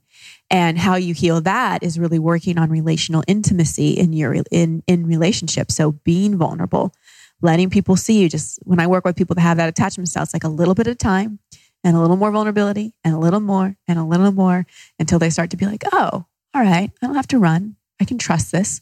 So it's really about leaning into a relationship. And then with disorganized, so much of that comes from trauma. So that really is doing trauma work, you know, working with trauma informed therapists, healing that trauma so that your nervous system can handle and process being in a relationship. Because with the disorganized attachment style, it's like you're always waiting for the shoe to drop. And it's really hard to be present and grounded in a relationship. Wow, that's such powerful information. Mm. I was tracing back to um, my first style would have definitely been avoidant, just never, you know, allowing for the potential of being hurt or abandoned or Mhm. anything. So just keep everyone at arm's length. Mhm. But then as I started to evolve more spiritually and grow and, and heal some of those things, then um, I I would say I became much more the um, the anxious type, you know, because I was just learning how to be vulnerable and open hearted in that way, and Yeah. it was terrifying. you know, yes, it is. and as I was, as I alluded to earlier, not having the skills of discernment around like being able to, um, well, not not that it was even like their fault per se, but just trying to build healthy Mhm. attachment style in relationships without having evolved and grown to the point where I could even handle that or attract someone who was also able to hold that. Right. Right. So Right. it's like two people with Absolutely. different We attract our issues. yeah, different levels of uh, you know attachment style or availability or unavailability, kind of like you know cobbling that together. But um, it's funny now, though, you know, kind of on the other side of a long, long time of being very avoidant. Now I would say there's still like a little bit of insecurity sometimes, Mhm. and like, are we are we cool? Like you Mhm. mentioned that text thing. Oh my god, I remember that It's when I Mhm. first started to open my heart in relationships, Mm-hmm. and you know, I'd be with someone who was on the kind of polarized, more avoidant Mhm. Spectrum, and just like waiting for that text, and like, oh my god, so much Mhm. anxiety, and then it comes in, it's like, oh god, Oh, everything's relief. fine. I was The tripping world's okay now. they weren't mad or whatever. You know what I mean? No, Yeah. they're, they're not dating someone else now. It's okay. You know, yeah. I'll just be so paranoid. And I, I see that pop up. I mean, thankfully, not much because I'm with someone who's so solid and just there. But there's still like every once in a while, you know, I'll Yeah. Human. send a text or Mhm. something, and or I think I've done something wrong, and now I'm like in trouble. And there's that, you know, like bad Mhm. boy, oh, Mhm. mommy's mad kind of energy. And I'm just like, oh, God, Yeah. I just can't stand It's such a gross dynamic, you know? Um, but it's good to see it and It's to, amazing, to know. yeah. And and Yeah. anxious and attachment people are like flies to honey. They just attract each other because the soul's always seeking to grow, you know. And I always tell people if you're attracted to someone like that drug, like if it's like a 10 plus attraction, you just can't get enough, run the other direction unless you want to be in an issue based relationship and really work on your triggers because that's what it's going to be. And the oh, and I'm like, this is such a setup because it's set up so that we're so sexually attracted to someone. Because uh, if if our, our we had our wits about us, we'd be like, no way, like so many issues, so many red flags. But because we have this like like chemical attraction, it's like, oh, this person's totally my person. And then all the issues pop up. I call them issue based relationships, and they're great because they serve a purpose. They serve the purpose to show us what we need to work on. They're usually not the relationships that like go the distance, but they're super important in our journey. Yeah, that's a great distinction. Mm. Yeah, I, I really, um, I'm grateful that I'm done with those type of. Oh my gosh. Me too. Me too. I had such a thing for avoidant guys. And I was like, I will be the one that changes Yeah. them. My love will make them open their heart. No, Yeah. No. Yeah. only he can do that. Um, in terms of something you mentioned earlier about being self-critical, Mm. I think those of us that are really on the path of commitment to our evolution and growth, and this I think comes from you know all of my years in recovery. In order to become the person you want to be, it's really important to see those things about yourself that you don't want to be. So there's always this kind of uncovering of character defects or flaws or things that are wrong with your personality the way that you think, the way you feel, the way you act. And so there's this excavation always going on of like looking for the next thing that is Mm. screwed up about me. Mm. And um, it's been a lot of work for me to actually build a practice into stopping and saying, let's look at all that's been accomplished Yes. every once in a while. You know, there's the risk of patting yourself on the back too much and think, well, I'm done, you know, just carving the turkey and, ah, you know. But, you know, I think for myself, I'm still quite critical and demanding and perfectionist because I'm just conditioned by my own methods of personal development and growth to be looking at the next thing that I need to fix or Yeah. overcome. So, Yeah. how does one find um, balance in giving themselves some credit for what they've Yeah. accomplished and, and gratitude for the grace that God has Mhm. shown them to help them along, Mhm. but still not blinding themselves to the things that are lurking in the shadow a bit that still could use addressing? Yeah. Well, it's interesting. As you were talking about that, a deer walked by, and deer medicine is so much about gentleness. Oh, nice. And it's about like just being gentle with ourselves. And I think when we first, in those early years of diving deep, like there's always seems to be a point in someone's life where they're like, I'm going all in on therapy, on personal development. Like I'm going in. And it's like once you're in, you can't turn back. It's like you dip your toe in the water for a while, but I'm sure people listening can relate to that moment when you're like, okay, I'm all in. And like there's no turning back because I'm not going, I'm not falling back asleep. I'm just not doing it.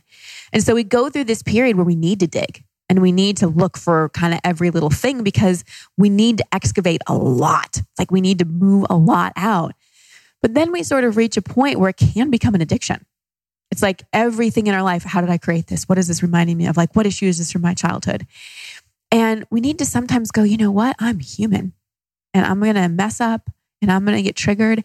And I have found a sense of humor is so important in evolution and personal development. To just look like sometimes I do shit and I'm just like, oh my God, I did that again. Like that's hilarious that I'm still doing that. I know better. And I have a really good laugh about it, or I laugh with my husband or good friends about it. So that gentleness and that sense of humor, I think is so important in the balance. And yeah, the credit, the acknowledgement. You know, we often look at how far we have to go versus how far we've came. And I think it's important to look back and not and give ourselves a pat on the back, but also go, whoa, I've come this far. I can keep going. Like if I've come this far, there's really nothing I can't handle. You know, when I've had things come up in my life lately, I look behind me and go, oh, I got this. Like I've, I've come through so much. So I think looking at how far we've come, acknowledging ourselves because there's a lot of people out there still snoozing there's a lot of people still asleep. I'm sure a lot of people listening can think of their own family and go, wow, I'm the one person in my family who's the black sheep, who's waking up to, you know, consciousness. And being proud of ourselves is important because that's another childhood need that many of us didn't get is mom and dad really being proud of you, not just of your accomplishments, but just of who you are. It's that sense of pride and like, yeah, proud of myself. I've gone to some dark places. I've handled some pretty tough shit. I'm going to acknowledge that. And when things come up or I repeat a pattern, I'm going to, you know, look at what I need to look at, but I'm also going to have a sense of humor about it. That's one thing I've discovered with my own journey. You know, when I was really first in it, and especially when I was getting off antidepressants, I was like hitting pillows and doing my anger work and doing my release writing and digging and going to my trauma therapist and somatic therapy and just like. I was just going for it. And I needed to because it was such, I needed that kind of like dramatic shift. And there was a lot to deal with. But now it's like, I can have a lightness about it and I can have a gentleness about it and I can shift things quicker and I don't have to beat myself up as much. So I think that balance, you know, when we begin, and it is a little off balance because we've got a lot of stuff to do, but eventually we reach a point where it's like, wow, I've done a lot and I, I have far to go in terms of my vision and values because that's really the switch. It's like we reach a point where we stop reacting from our past and creating from our past and healing and dealing our past. And we're like, whoa, what's my vision? And what are my values? And now I've kind of got this blank slate. I'm not reacting and creating from my past anymore. Whoa, like, what do I want to create? And that's the exciting part. And I'm not saying when we get there, we don't still have triggers, but because we've got this vision and values pulling us forward, it's easier to manage those triggers because we've got that groundwork done. That's so awesome. So it's like the shift of focusing on what we do want rather than what we don't want. Exactly. Right. Exactly. but in the beginning, there's a period of like, well, you really got to look at what you work. don't want because what you don't want is what keeps showing up. Exactly. Right. Because you're stuck in those, you know, th- those patterns, those neural pathways that just keep yep. firing you in the same wrong direction. And this is where a lot of people get stuck and they think they're personal development failures because they read all the manifestation books and they do the Dispenza meditations and they do all the things except go back and deal with their past hurts and trauma. And they're like, why is my life not changing? Why am I not moving forward? I read all the books, I do all the things to create a different future. It's like, well, you got to clean up the past. And I see this over and over and over again. People that do the work to actually heal and clean up the past have a much easier time creating the future that they want. But people that try to create the future and do all this manifesting and visioning without cleaning up the past just end up repeating the past. Because remember, the nature of the soul is to grow. This, the soul isn't going to be like, oh, you can skip that lesson. Oh, sure, skip that one too. Oh, skip that one too. Just have everything you want. It's going to be like, no, right. you got to learn these things. Right when it comes to that point in the journey where one has done a lot of the deep work and now is sort of just spot check, mm-hmm.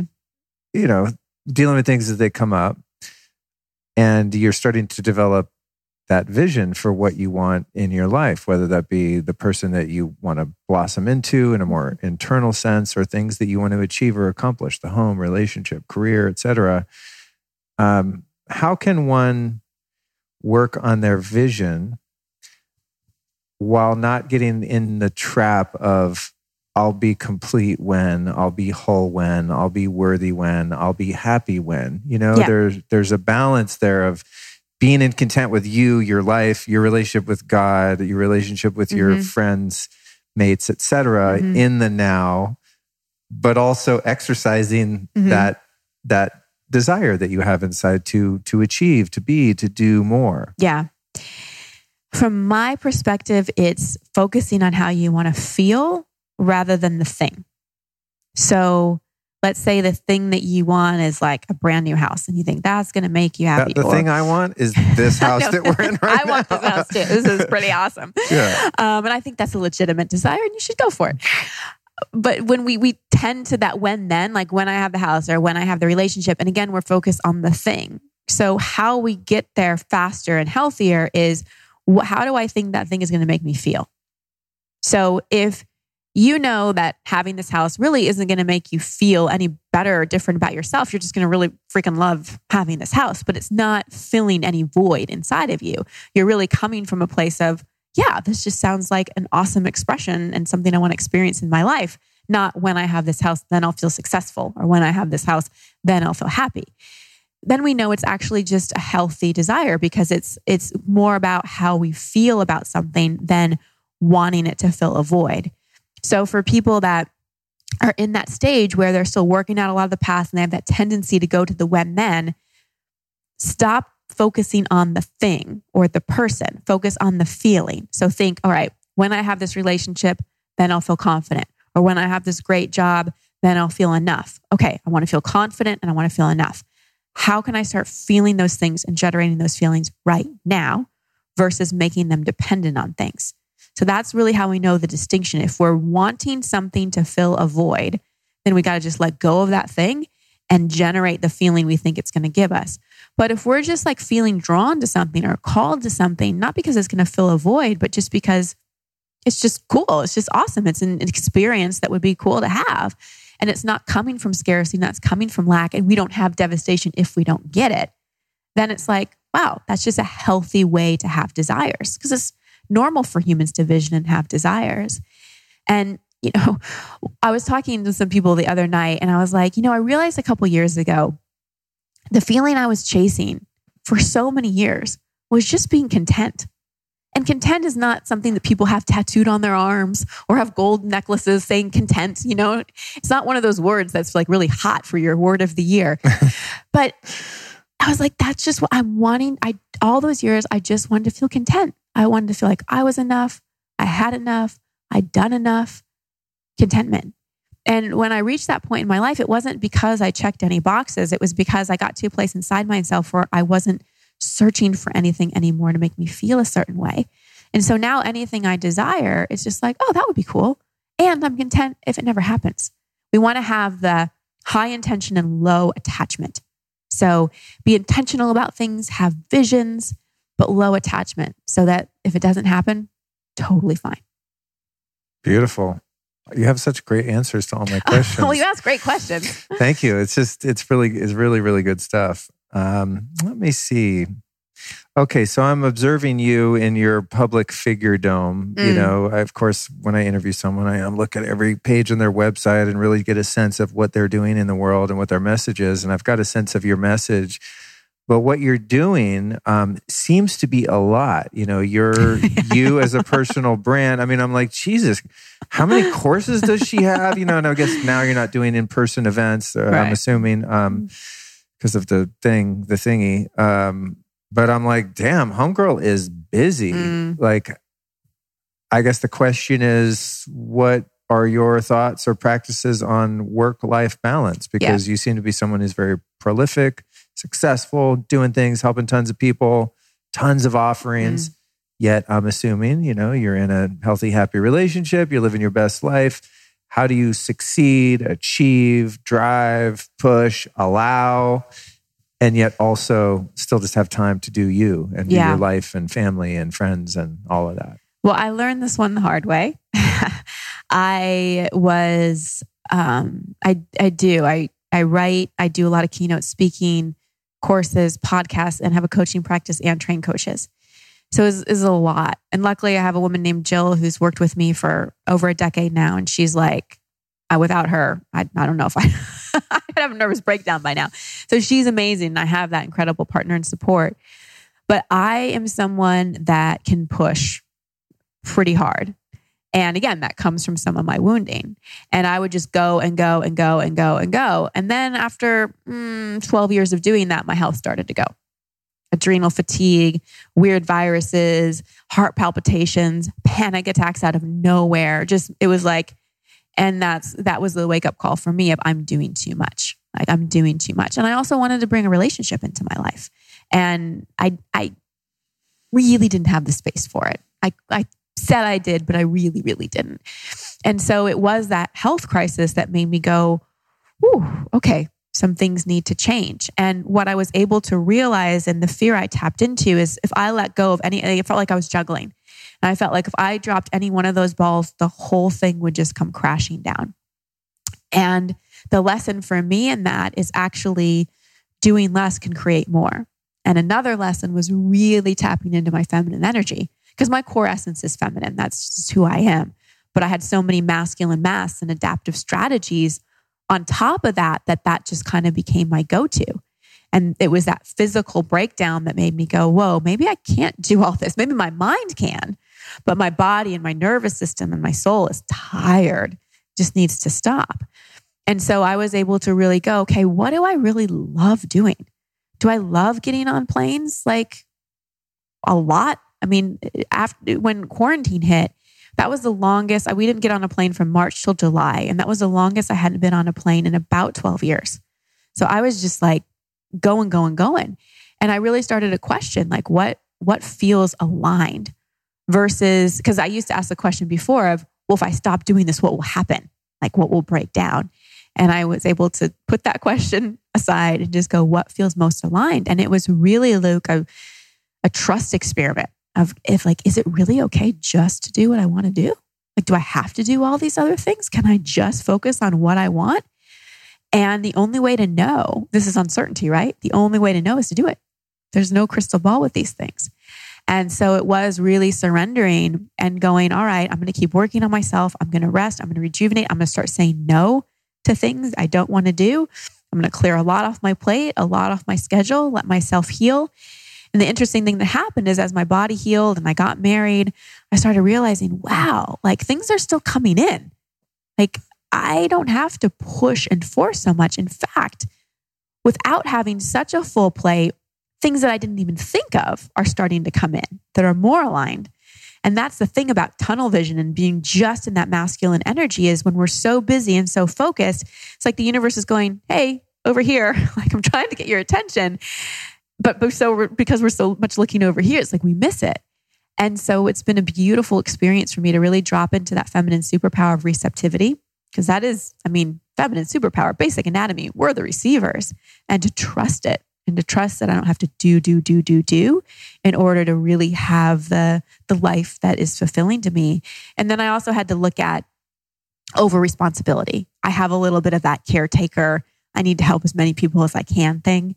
And so I really had to look at that and go, you know what? Everyone's a sovereign being. Everyone can find their own way. I'm not the savior. It's not my responsibility. And, and like the person I need to take care of most is me because I don't, I don't take care of me. I I'm worthless to anybody else. So it was it was a journey. That's really great, though. Mm. That's really great. Yeah, hearing that, I'm going. I think I need more feminine energy. I've just been grinding, you know. Yeah, I can relate. But also, yeah. like what you were talking about about, um, you know, the feeling. It's the the the end result of those things that we're working toward, right? Yeah. It's not it's not the thing. So it's never the thing it's I, I, was reflecting as you were speaking on um, you know just being in this really lovely house out in mm-hmm. the in the country um, here in Texas and I just feel so good here so my thought is well if I want to feel like this then I need to get one of these yeah. and that's the feeling but that feeling could be with me anywhere if it I could. were to if I were to cultivate that feeling and and the the the kind of human need that I identified in there is a feeling of security. Yep. I think so much because of the way things are in the world right now and not yep. feeling safe and comfortable in my former, soon to be former home of Los Angeles. You know, I'm there for 32 years and just Yeah. I'm there. I do not feel safe. I don't feel Yeah. secure for a number of different reasons, which I'll probably illuminate in a solo cast one of Mm. these days once I get out of there. Um, but it's like that feeling of security can be had anywhere if one really goes about cultivating that Yeah. and and and celebrating that Yeah. you know because when i look at the world around me and especially when i'm in a place where it feels very volatile Mhm. and temporary um it's difficult to find that you Yeah. know Eh, but i think that's that's really what i'm what i'm looking for so there's this sense of urgency with career and money and finding a place to live it's like that Mhm. sense of urgency and Mhm. pushing comes out of a fear of not having security and Yeah. safety for myself and my my small little family of two pets Yeah. and one one lady. Yeah. you know so it's like hmm that's interesting. So perhaps one can just fast forward to the feeling of security. And then you're more likely to draw Right. in right. what you like. Because our environment does play a role. Like it Yeah. absolutely does. We, we we cultivate the feelings and we want to not be attached to things. And the relationships where we live our job impact us. But it's always we want to do the inside out approach not the outside in we don't want this house to give me this we want to feel this and then generate you know draw in this house so that when you know you you get to a house you're like oh this is it i can relax not this house is going to make me relax. It's like you walk in and it's like it happens immediately. And that's really the the dance of being human because we're living in this, you know, 3D, 5D, however you want to say it, world where physical things and where we live and who we're with and how we work and we're in this game where all that matters. And so we want to make it as aligned as possible. And how we do that, bottom line, clear out our past and focus on generating the feelings we want to feel so that we're we're attracting and creating things from the inside out. how do you feel being back here in your home state of Mm. texas You- Great. you, like like so many of us in california have done the uh i think there's a word for it like blexit it's like Cags it or something. You know I mean? That's good. Um, yeah, it's something Cal's like it or Cali s- some- or yeah, something. Yeah. something like that. How are you? Uh, how are you settling back Mm. into uh, the the Lone Star State here? I love it. You know, I had a feeling California, I kept having dreams about California burning and all kinds of things when I was still living in LA. And I moved to San Diego and got kicked out of two places there because the landlord just wanted to move in. And California kept pushing me out. And, um, you know, I married somebody from Australia who grew up on the beach. So I never thought I'd get him to move to Texas. Like I, I thought we'd have to be by the ocean. And he came here to visit my parents um, a couple years ago, and he's walking down the street. He's like, "Damn it! What? You forget something?" He goes, "No, damn it!" I said, "What?" He goes, "My body really likes it here." I was like, "Hmm, that's interesting." and then a year later, um, right before we got married, we made decided to make the move, and it's been, you know, someone we were playing a game the other night, a bunch of my girlfriends and I, um, and one of the questions was, if you could name this chapter of your life, what would you name it? And my name for this chapter would be grounding. I feel like I'm grounding and rooting and I'm not so like all over the place and I'm creating my family with my husband and possibly children and and a community and just like really grounding. And that's really what Texas feels like. It feels like this incredible grounding energy with also this expansiveness of consciousness. Just feels like a really special place to be. You know, I have to say that's been my experience here as well. Yeah. Yeah, I feel very calm and still here. Yes. It's really interesting. Yes. It's palpable, especially after just having spent a month and a half in Sedona, as we were talking about earlier. Yeah. Kind of, Which, uh, yeah. I was, I don't know. I like to think I'm pretty chill. I was psycho in Sedona. Like, I was very edgy. Yeah. It doesn't Yeah. work for everybody. Some people are like, I- it's a vortex and it's amazing. For me, I'm like, get me out of this vortex. I'm ready to go. Yeah. Yeah. And, you know, and it's beautiful and there's Beautiful. so many redeeming that's qualities. So but great. in terms of feeling grounded in, No. In a home kind of way, uh, Yeah. yeah. it wasn't that. But it's it's been incredible to be out here. And I love the idea you, you floated. Um, and Kyle uh, mentioned to me too about, you know, all of us getting a big ass property out here, just making our own community. Yeah. Because I noticed that everyone here is between 30 and 45 minutes apart, kind of Mhm. everyone that, you know, Mhm. we all know very similar people and run in, in the same circles of like-minded people. And that's beautiful. Um, but it, you know, everyone is kind of spread out. Yeah. It's so huge here. Yeah. That's the other weird thing is, is like getting a sense of this place on a map is impossible. It, it, it doesn't make sense. Yeah. Yeah. because it's like you're like that thing's just right there. It's just right down the street from the thing, and then you get in your car and you're like, oh no, that's 45 minutes. That's like that's like 60 miles, you know. But on the map, it's like no, it's right there. It's really, oh, it's, Oh, I know because there's water we have to get around here. Yeah, So it makes things longer. But here's Yeah. what's so cool about Austin. So you lived in LA, so you know this. People are flaky. It's like eh, you never know if someone was going to show up at a plan because something better could come along. Like Yeah.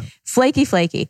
People here, they say they're going to do something, they do it. Like I, I hosted a little thing at my house Saturday night, and not one person flaked. And I was like, whoa, I expected at least three. You know, that's Yeah, the yeah. average. You know, given there are Sure. about 11 people, okay, three will flake. That's the average California flakiness percentage.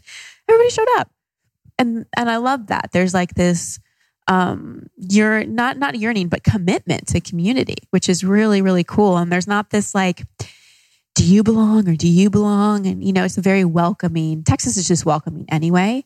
Um, and so I hope everyone moving here from all those other states like bring your bring your friendliness here. yeah, and don't vote for the same kind of people oh that gosh, please that no. ruined the Please state that no. you're in. Remember why you moved here, please. When I'm in downtown Austin, sometimes I see things on the street that remind me very much of downtown Los Angeles, and I'm like, mm, too many people from LA are voting poorly. or like, why is this happening? Uh, But anyway, I- Yeah. we'll, we'll talk about that on another podcast. Mhm. But I swear, if if we do end up here, I am not going to bring bad policies from California to Yeah, Texas. just change your plates ASAP.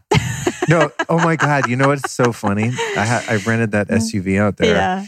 and I didn't know it had California plates. Oh plates. no. Yeah, I had no idea. I was like, I rented it at the Austin airport. And I'm driving around, and man, all these big Trump trucks are like on my ass. Like, I'm like, dude, I'm going 60, you know? And they're like pushing, you know? And I'm like, and then Alyson's like, oh, that's funny. We have California plates. I was like, oh, no Oh. wonder. Mhm. I'm moseying along, you Mhm. know, trying to get the lay of the land, observing everything, and probably driving slower than someone who knows these Yeah, roads yeah, like the yeah, back of their hand and has a big diesel dually truck or whatever. A lot of those. Lot of and I'm like, definitely got to change the plates immediately if you move here so that you don't get run off the road by a good old boy who's in a real hurry. Funny stuff. Uh, well, I think we've covered it. I feel complete. I feel blessed uh, Mm, by your thank you. presence and wisdom. And I'm going to ask you my last question now, Christine, which is you may have heard it before if you're listening to the Mm-hmm. I do podcast. listen to your podcast. Uh, who are three teachers or teachings that have influenced your work, your Mhm. life, who you Mhm. are, who you've become that uh, you might recommend to our listeners? So, um, the person that really influenced my life, probably more than anyone else, because she got me at such an early age. I started seeing her when I was 22. Is a woman. She's no longer living, unfortunately. Her name is Mona Miller. She wrote a book called Invisible Warfare. Uh, but it wasn't her book that changed my life. I, I saw her once a week for about 14 years, and she helped me become a coach. And she was the one that held my hand when I was held my hand metaphorically and sometimes physically when I was moving through my journey of getting off antidepressants and just was unconditional love and wisdom. I felt so blessed to be able to know her and study with her for so many years. Um, my master's degree in spiritual psychology is from a place called the University of Santa Monica. And the teachers there, Mary, Mary and Ron Hulnick, the things that I learned there were an extension of everything that Mona taught me. But it was just this beautiful two year program where I, I got to really connect with people and bond with people. And I learned so much about myself and really brought the spirituality back into my life. And then another, I mean, there's so many I could list, but to kind of cover some of the stuff we talked about, my my favorite teachers in masculine feminine dynamics are David Deida and Alison Armstrong. Um, Intimate Communion, I think, is an incredible book to really. oh, Thank yeah. you for reminding me of Yeah. Alison Armstrong. I used to listen to her tapes years ago, Yeah. and then I was like, oh, I got to interview her, and I kind of forgot. Yeah. Thank you. Yeah. I mean, after my divorce, I really devoured that work because I realized how much in my first marriage I really just didn't understand polarity and was way more of my masculine energy and really didn't know how to bring the best out in my husband. And I really wanted to to learn how to have that healthy dynamic. So Intimate Communion is a great book. Um, Alison Armstrong's stuff is really great too. Did a lot of her courses and really helped me. I, I love her because she teaches in such a real, no frills way.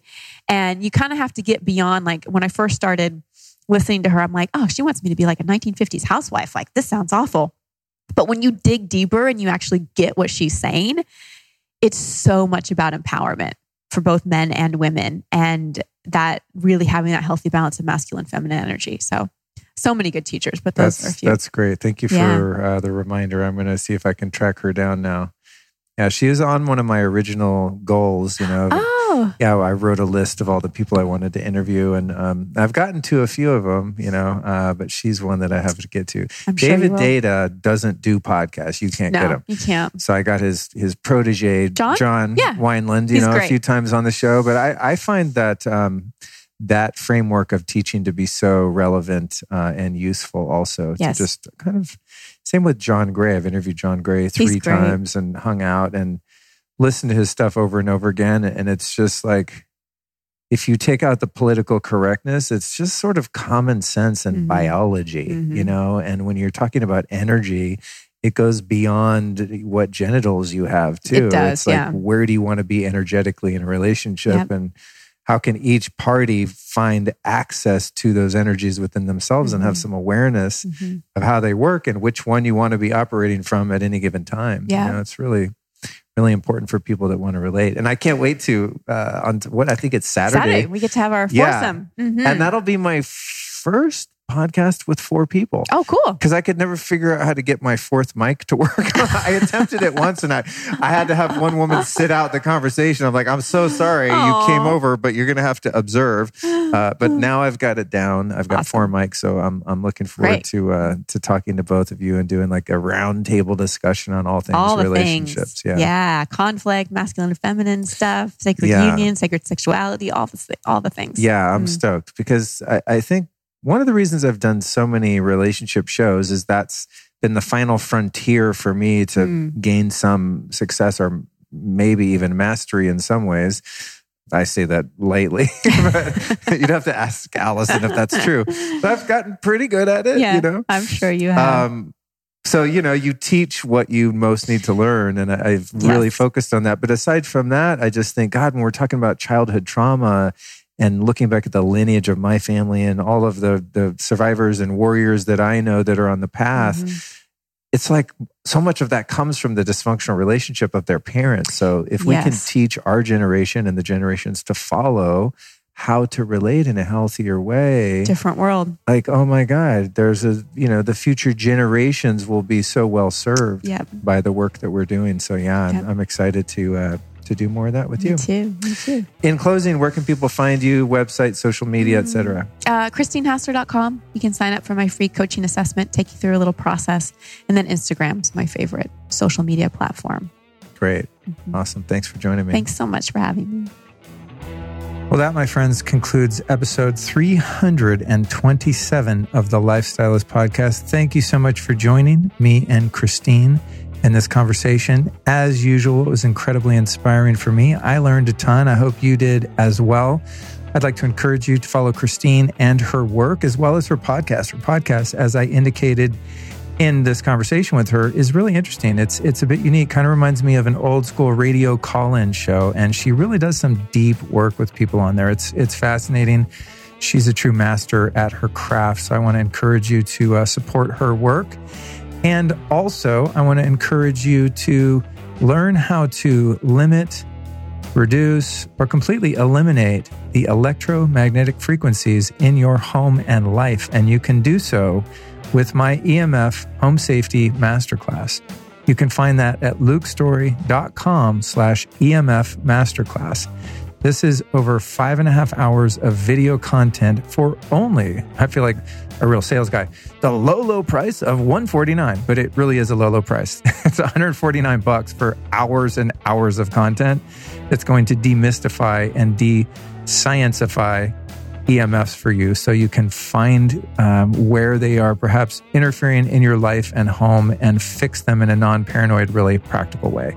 I put everything I've got into this course because EMFs are kind of my sort of my niche. You know, a lot of people are into eating right and taking the herbs and doing all the biohacking. And I love all that stuff. But honestly, and I'm not trying to get your $149 here, this is just the truth in my own experience. uh, without really taking a look at the EMF issue in our modern world today.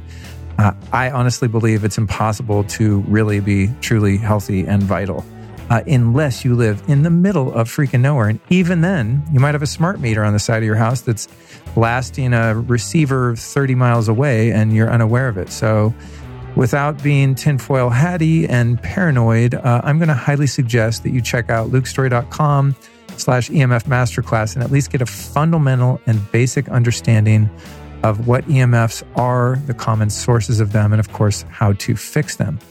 And with that, let's go ahead and thank our official sponsors, the first of which being kineuphorics.com slash Luke. These guys make, of course, the fantastic non-alcoholic elixir drinks. They really taste like tasty cocktails, but they don't have any of that pesky alcohol for those of you that are, you know, at various times in your life, perhaps avoiding alcohol. I've been avoiding it for just about, uh, let me see, 24 years now, and plan to continue to avoid it for the rest of my days for reasons we don't have time to get into. But no, seriously, Kin Euphorics um, are really creating some great products there. So you can find it again at kineuphorics.com slash Luke. They've got some cocktails that help you uh, be at ease and socialize and, and sleep well and relax, and also some that are going to perk you up. So uh, check it out at kineuphorics.com slash Luke, and you're going to save 15% just by using that link. Next up, we want to keep your gut healthy, and you can do so at justthrivehealth.com slash Luke. That's justthrivehealth.com slash Luke. They've got the Immuno product over there. They've got the K2. They've got the spore based probiotics. These guys are uh, one of the top leaders in the field. Just JustThriveHealth.com slash Luke. The code there is Luke15, and that gives you 15% off. And then finally, our buddies over at Organifi. Man, these guys have been so good to me. You know, they were one of my first sponsors, and their products are just solid. I mean, that's it. You know, they've got the Organifi red juice, green juice, the gold, all sorts of different things now. I mean, they've expanded uh, exponentially since I first started working with them a few years ago. Um, and they're still one of my favorites. They're just they're just a solid ass company that really care about their products and care about their customers. And it's been a real pleasure to grow with them. Um, it's been just amazing to see what they've been able to accomplish. It's quite impressive. If you want to check out your Organifi products, here's what you do. Go to Organifi.com slash lifestylist. That's Organifi spelled with an I, by the way. Organifi.com slash lifestylist. The code there is 20% off, uh, and it is Lifestylist. Go figure. So, those are our sponsors. That's my plug for my incredible EMF class. I, I kind of suck at promoting that class. I put a lot into it. Then I did a big launch, and the launch was exhausting. So, I thought, I don't know, I'm just going to leave it on the back burner. Um, yet it's still there, and the people that are in the course love it, and people have gotten so much out of it. So I thought I'd let you know about it as well. I think it's kind of top of mind now because I'm prepping uh, as I record this, I'm like three weeks from moving to Austin, Texas. I'm sure I'll be talking about that more on the show. I mean, honestly, who is not moving to Austin, Texas at this point? Sorry, Texans. I know it's, it's a bitch, but I swear I'll be I'll be nice. I'll be a good Californian. But uh, seriously, I'm thinking a lot about the EMF because I just um, am in the process of buying a house there, and I did not do any EMF readings. I did go on antennasearch.com and search for local antennae. Uh, there were a few, you know, a couple miles away. Not not ideal, uh, but I am living kind of out in the burbs a bit outside of downtown Austin, so I'm out of 5G range, thankfully. But you bet your bottom dollar, or bet your ass, that when I get keys to this house, the very first thing I'm going to do is go in there and deal with the EMF. And finally, I'm going to be able to shield the house completely because I will be the owner. You know, in the place I'm recording from right now in lovely Laurel Canyon, Los Angeles. I've been leasing for two years. And so, you know, I've done a lot of EMF mitigation here with the Blue Shield products and Somavedic. My computer that I'm talking to you on right now is hardwired with Ethernet. And I've done, you know, I've got the uh, FLFE service turned on on this address. I did a show about that recently. Incredible service, by the way. FLFE.net slash Luke gets you a 15 day trial of that. That's FLFE.net slash Luke probably the most comprehensive EMF protection uh, that you can get. So I've done a lot of things here in the house, but I haven't gone full on, like eliminating all Wi Fi in the house, hardwiring everything, you know, shielding all the walls with shielding paint so that you're literally like your cell phone won't work inside the house, just living in a Faraday cage.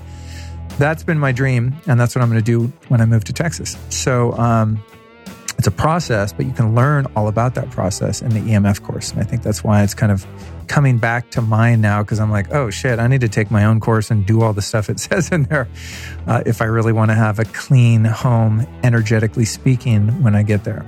So I think that's it, my friends. Uh, what's up next? Yeah, this week uh, we've got a Friday show. Sometimes I put out two shows a week, sometimes one.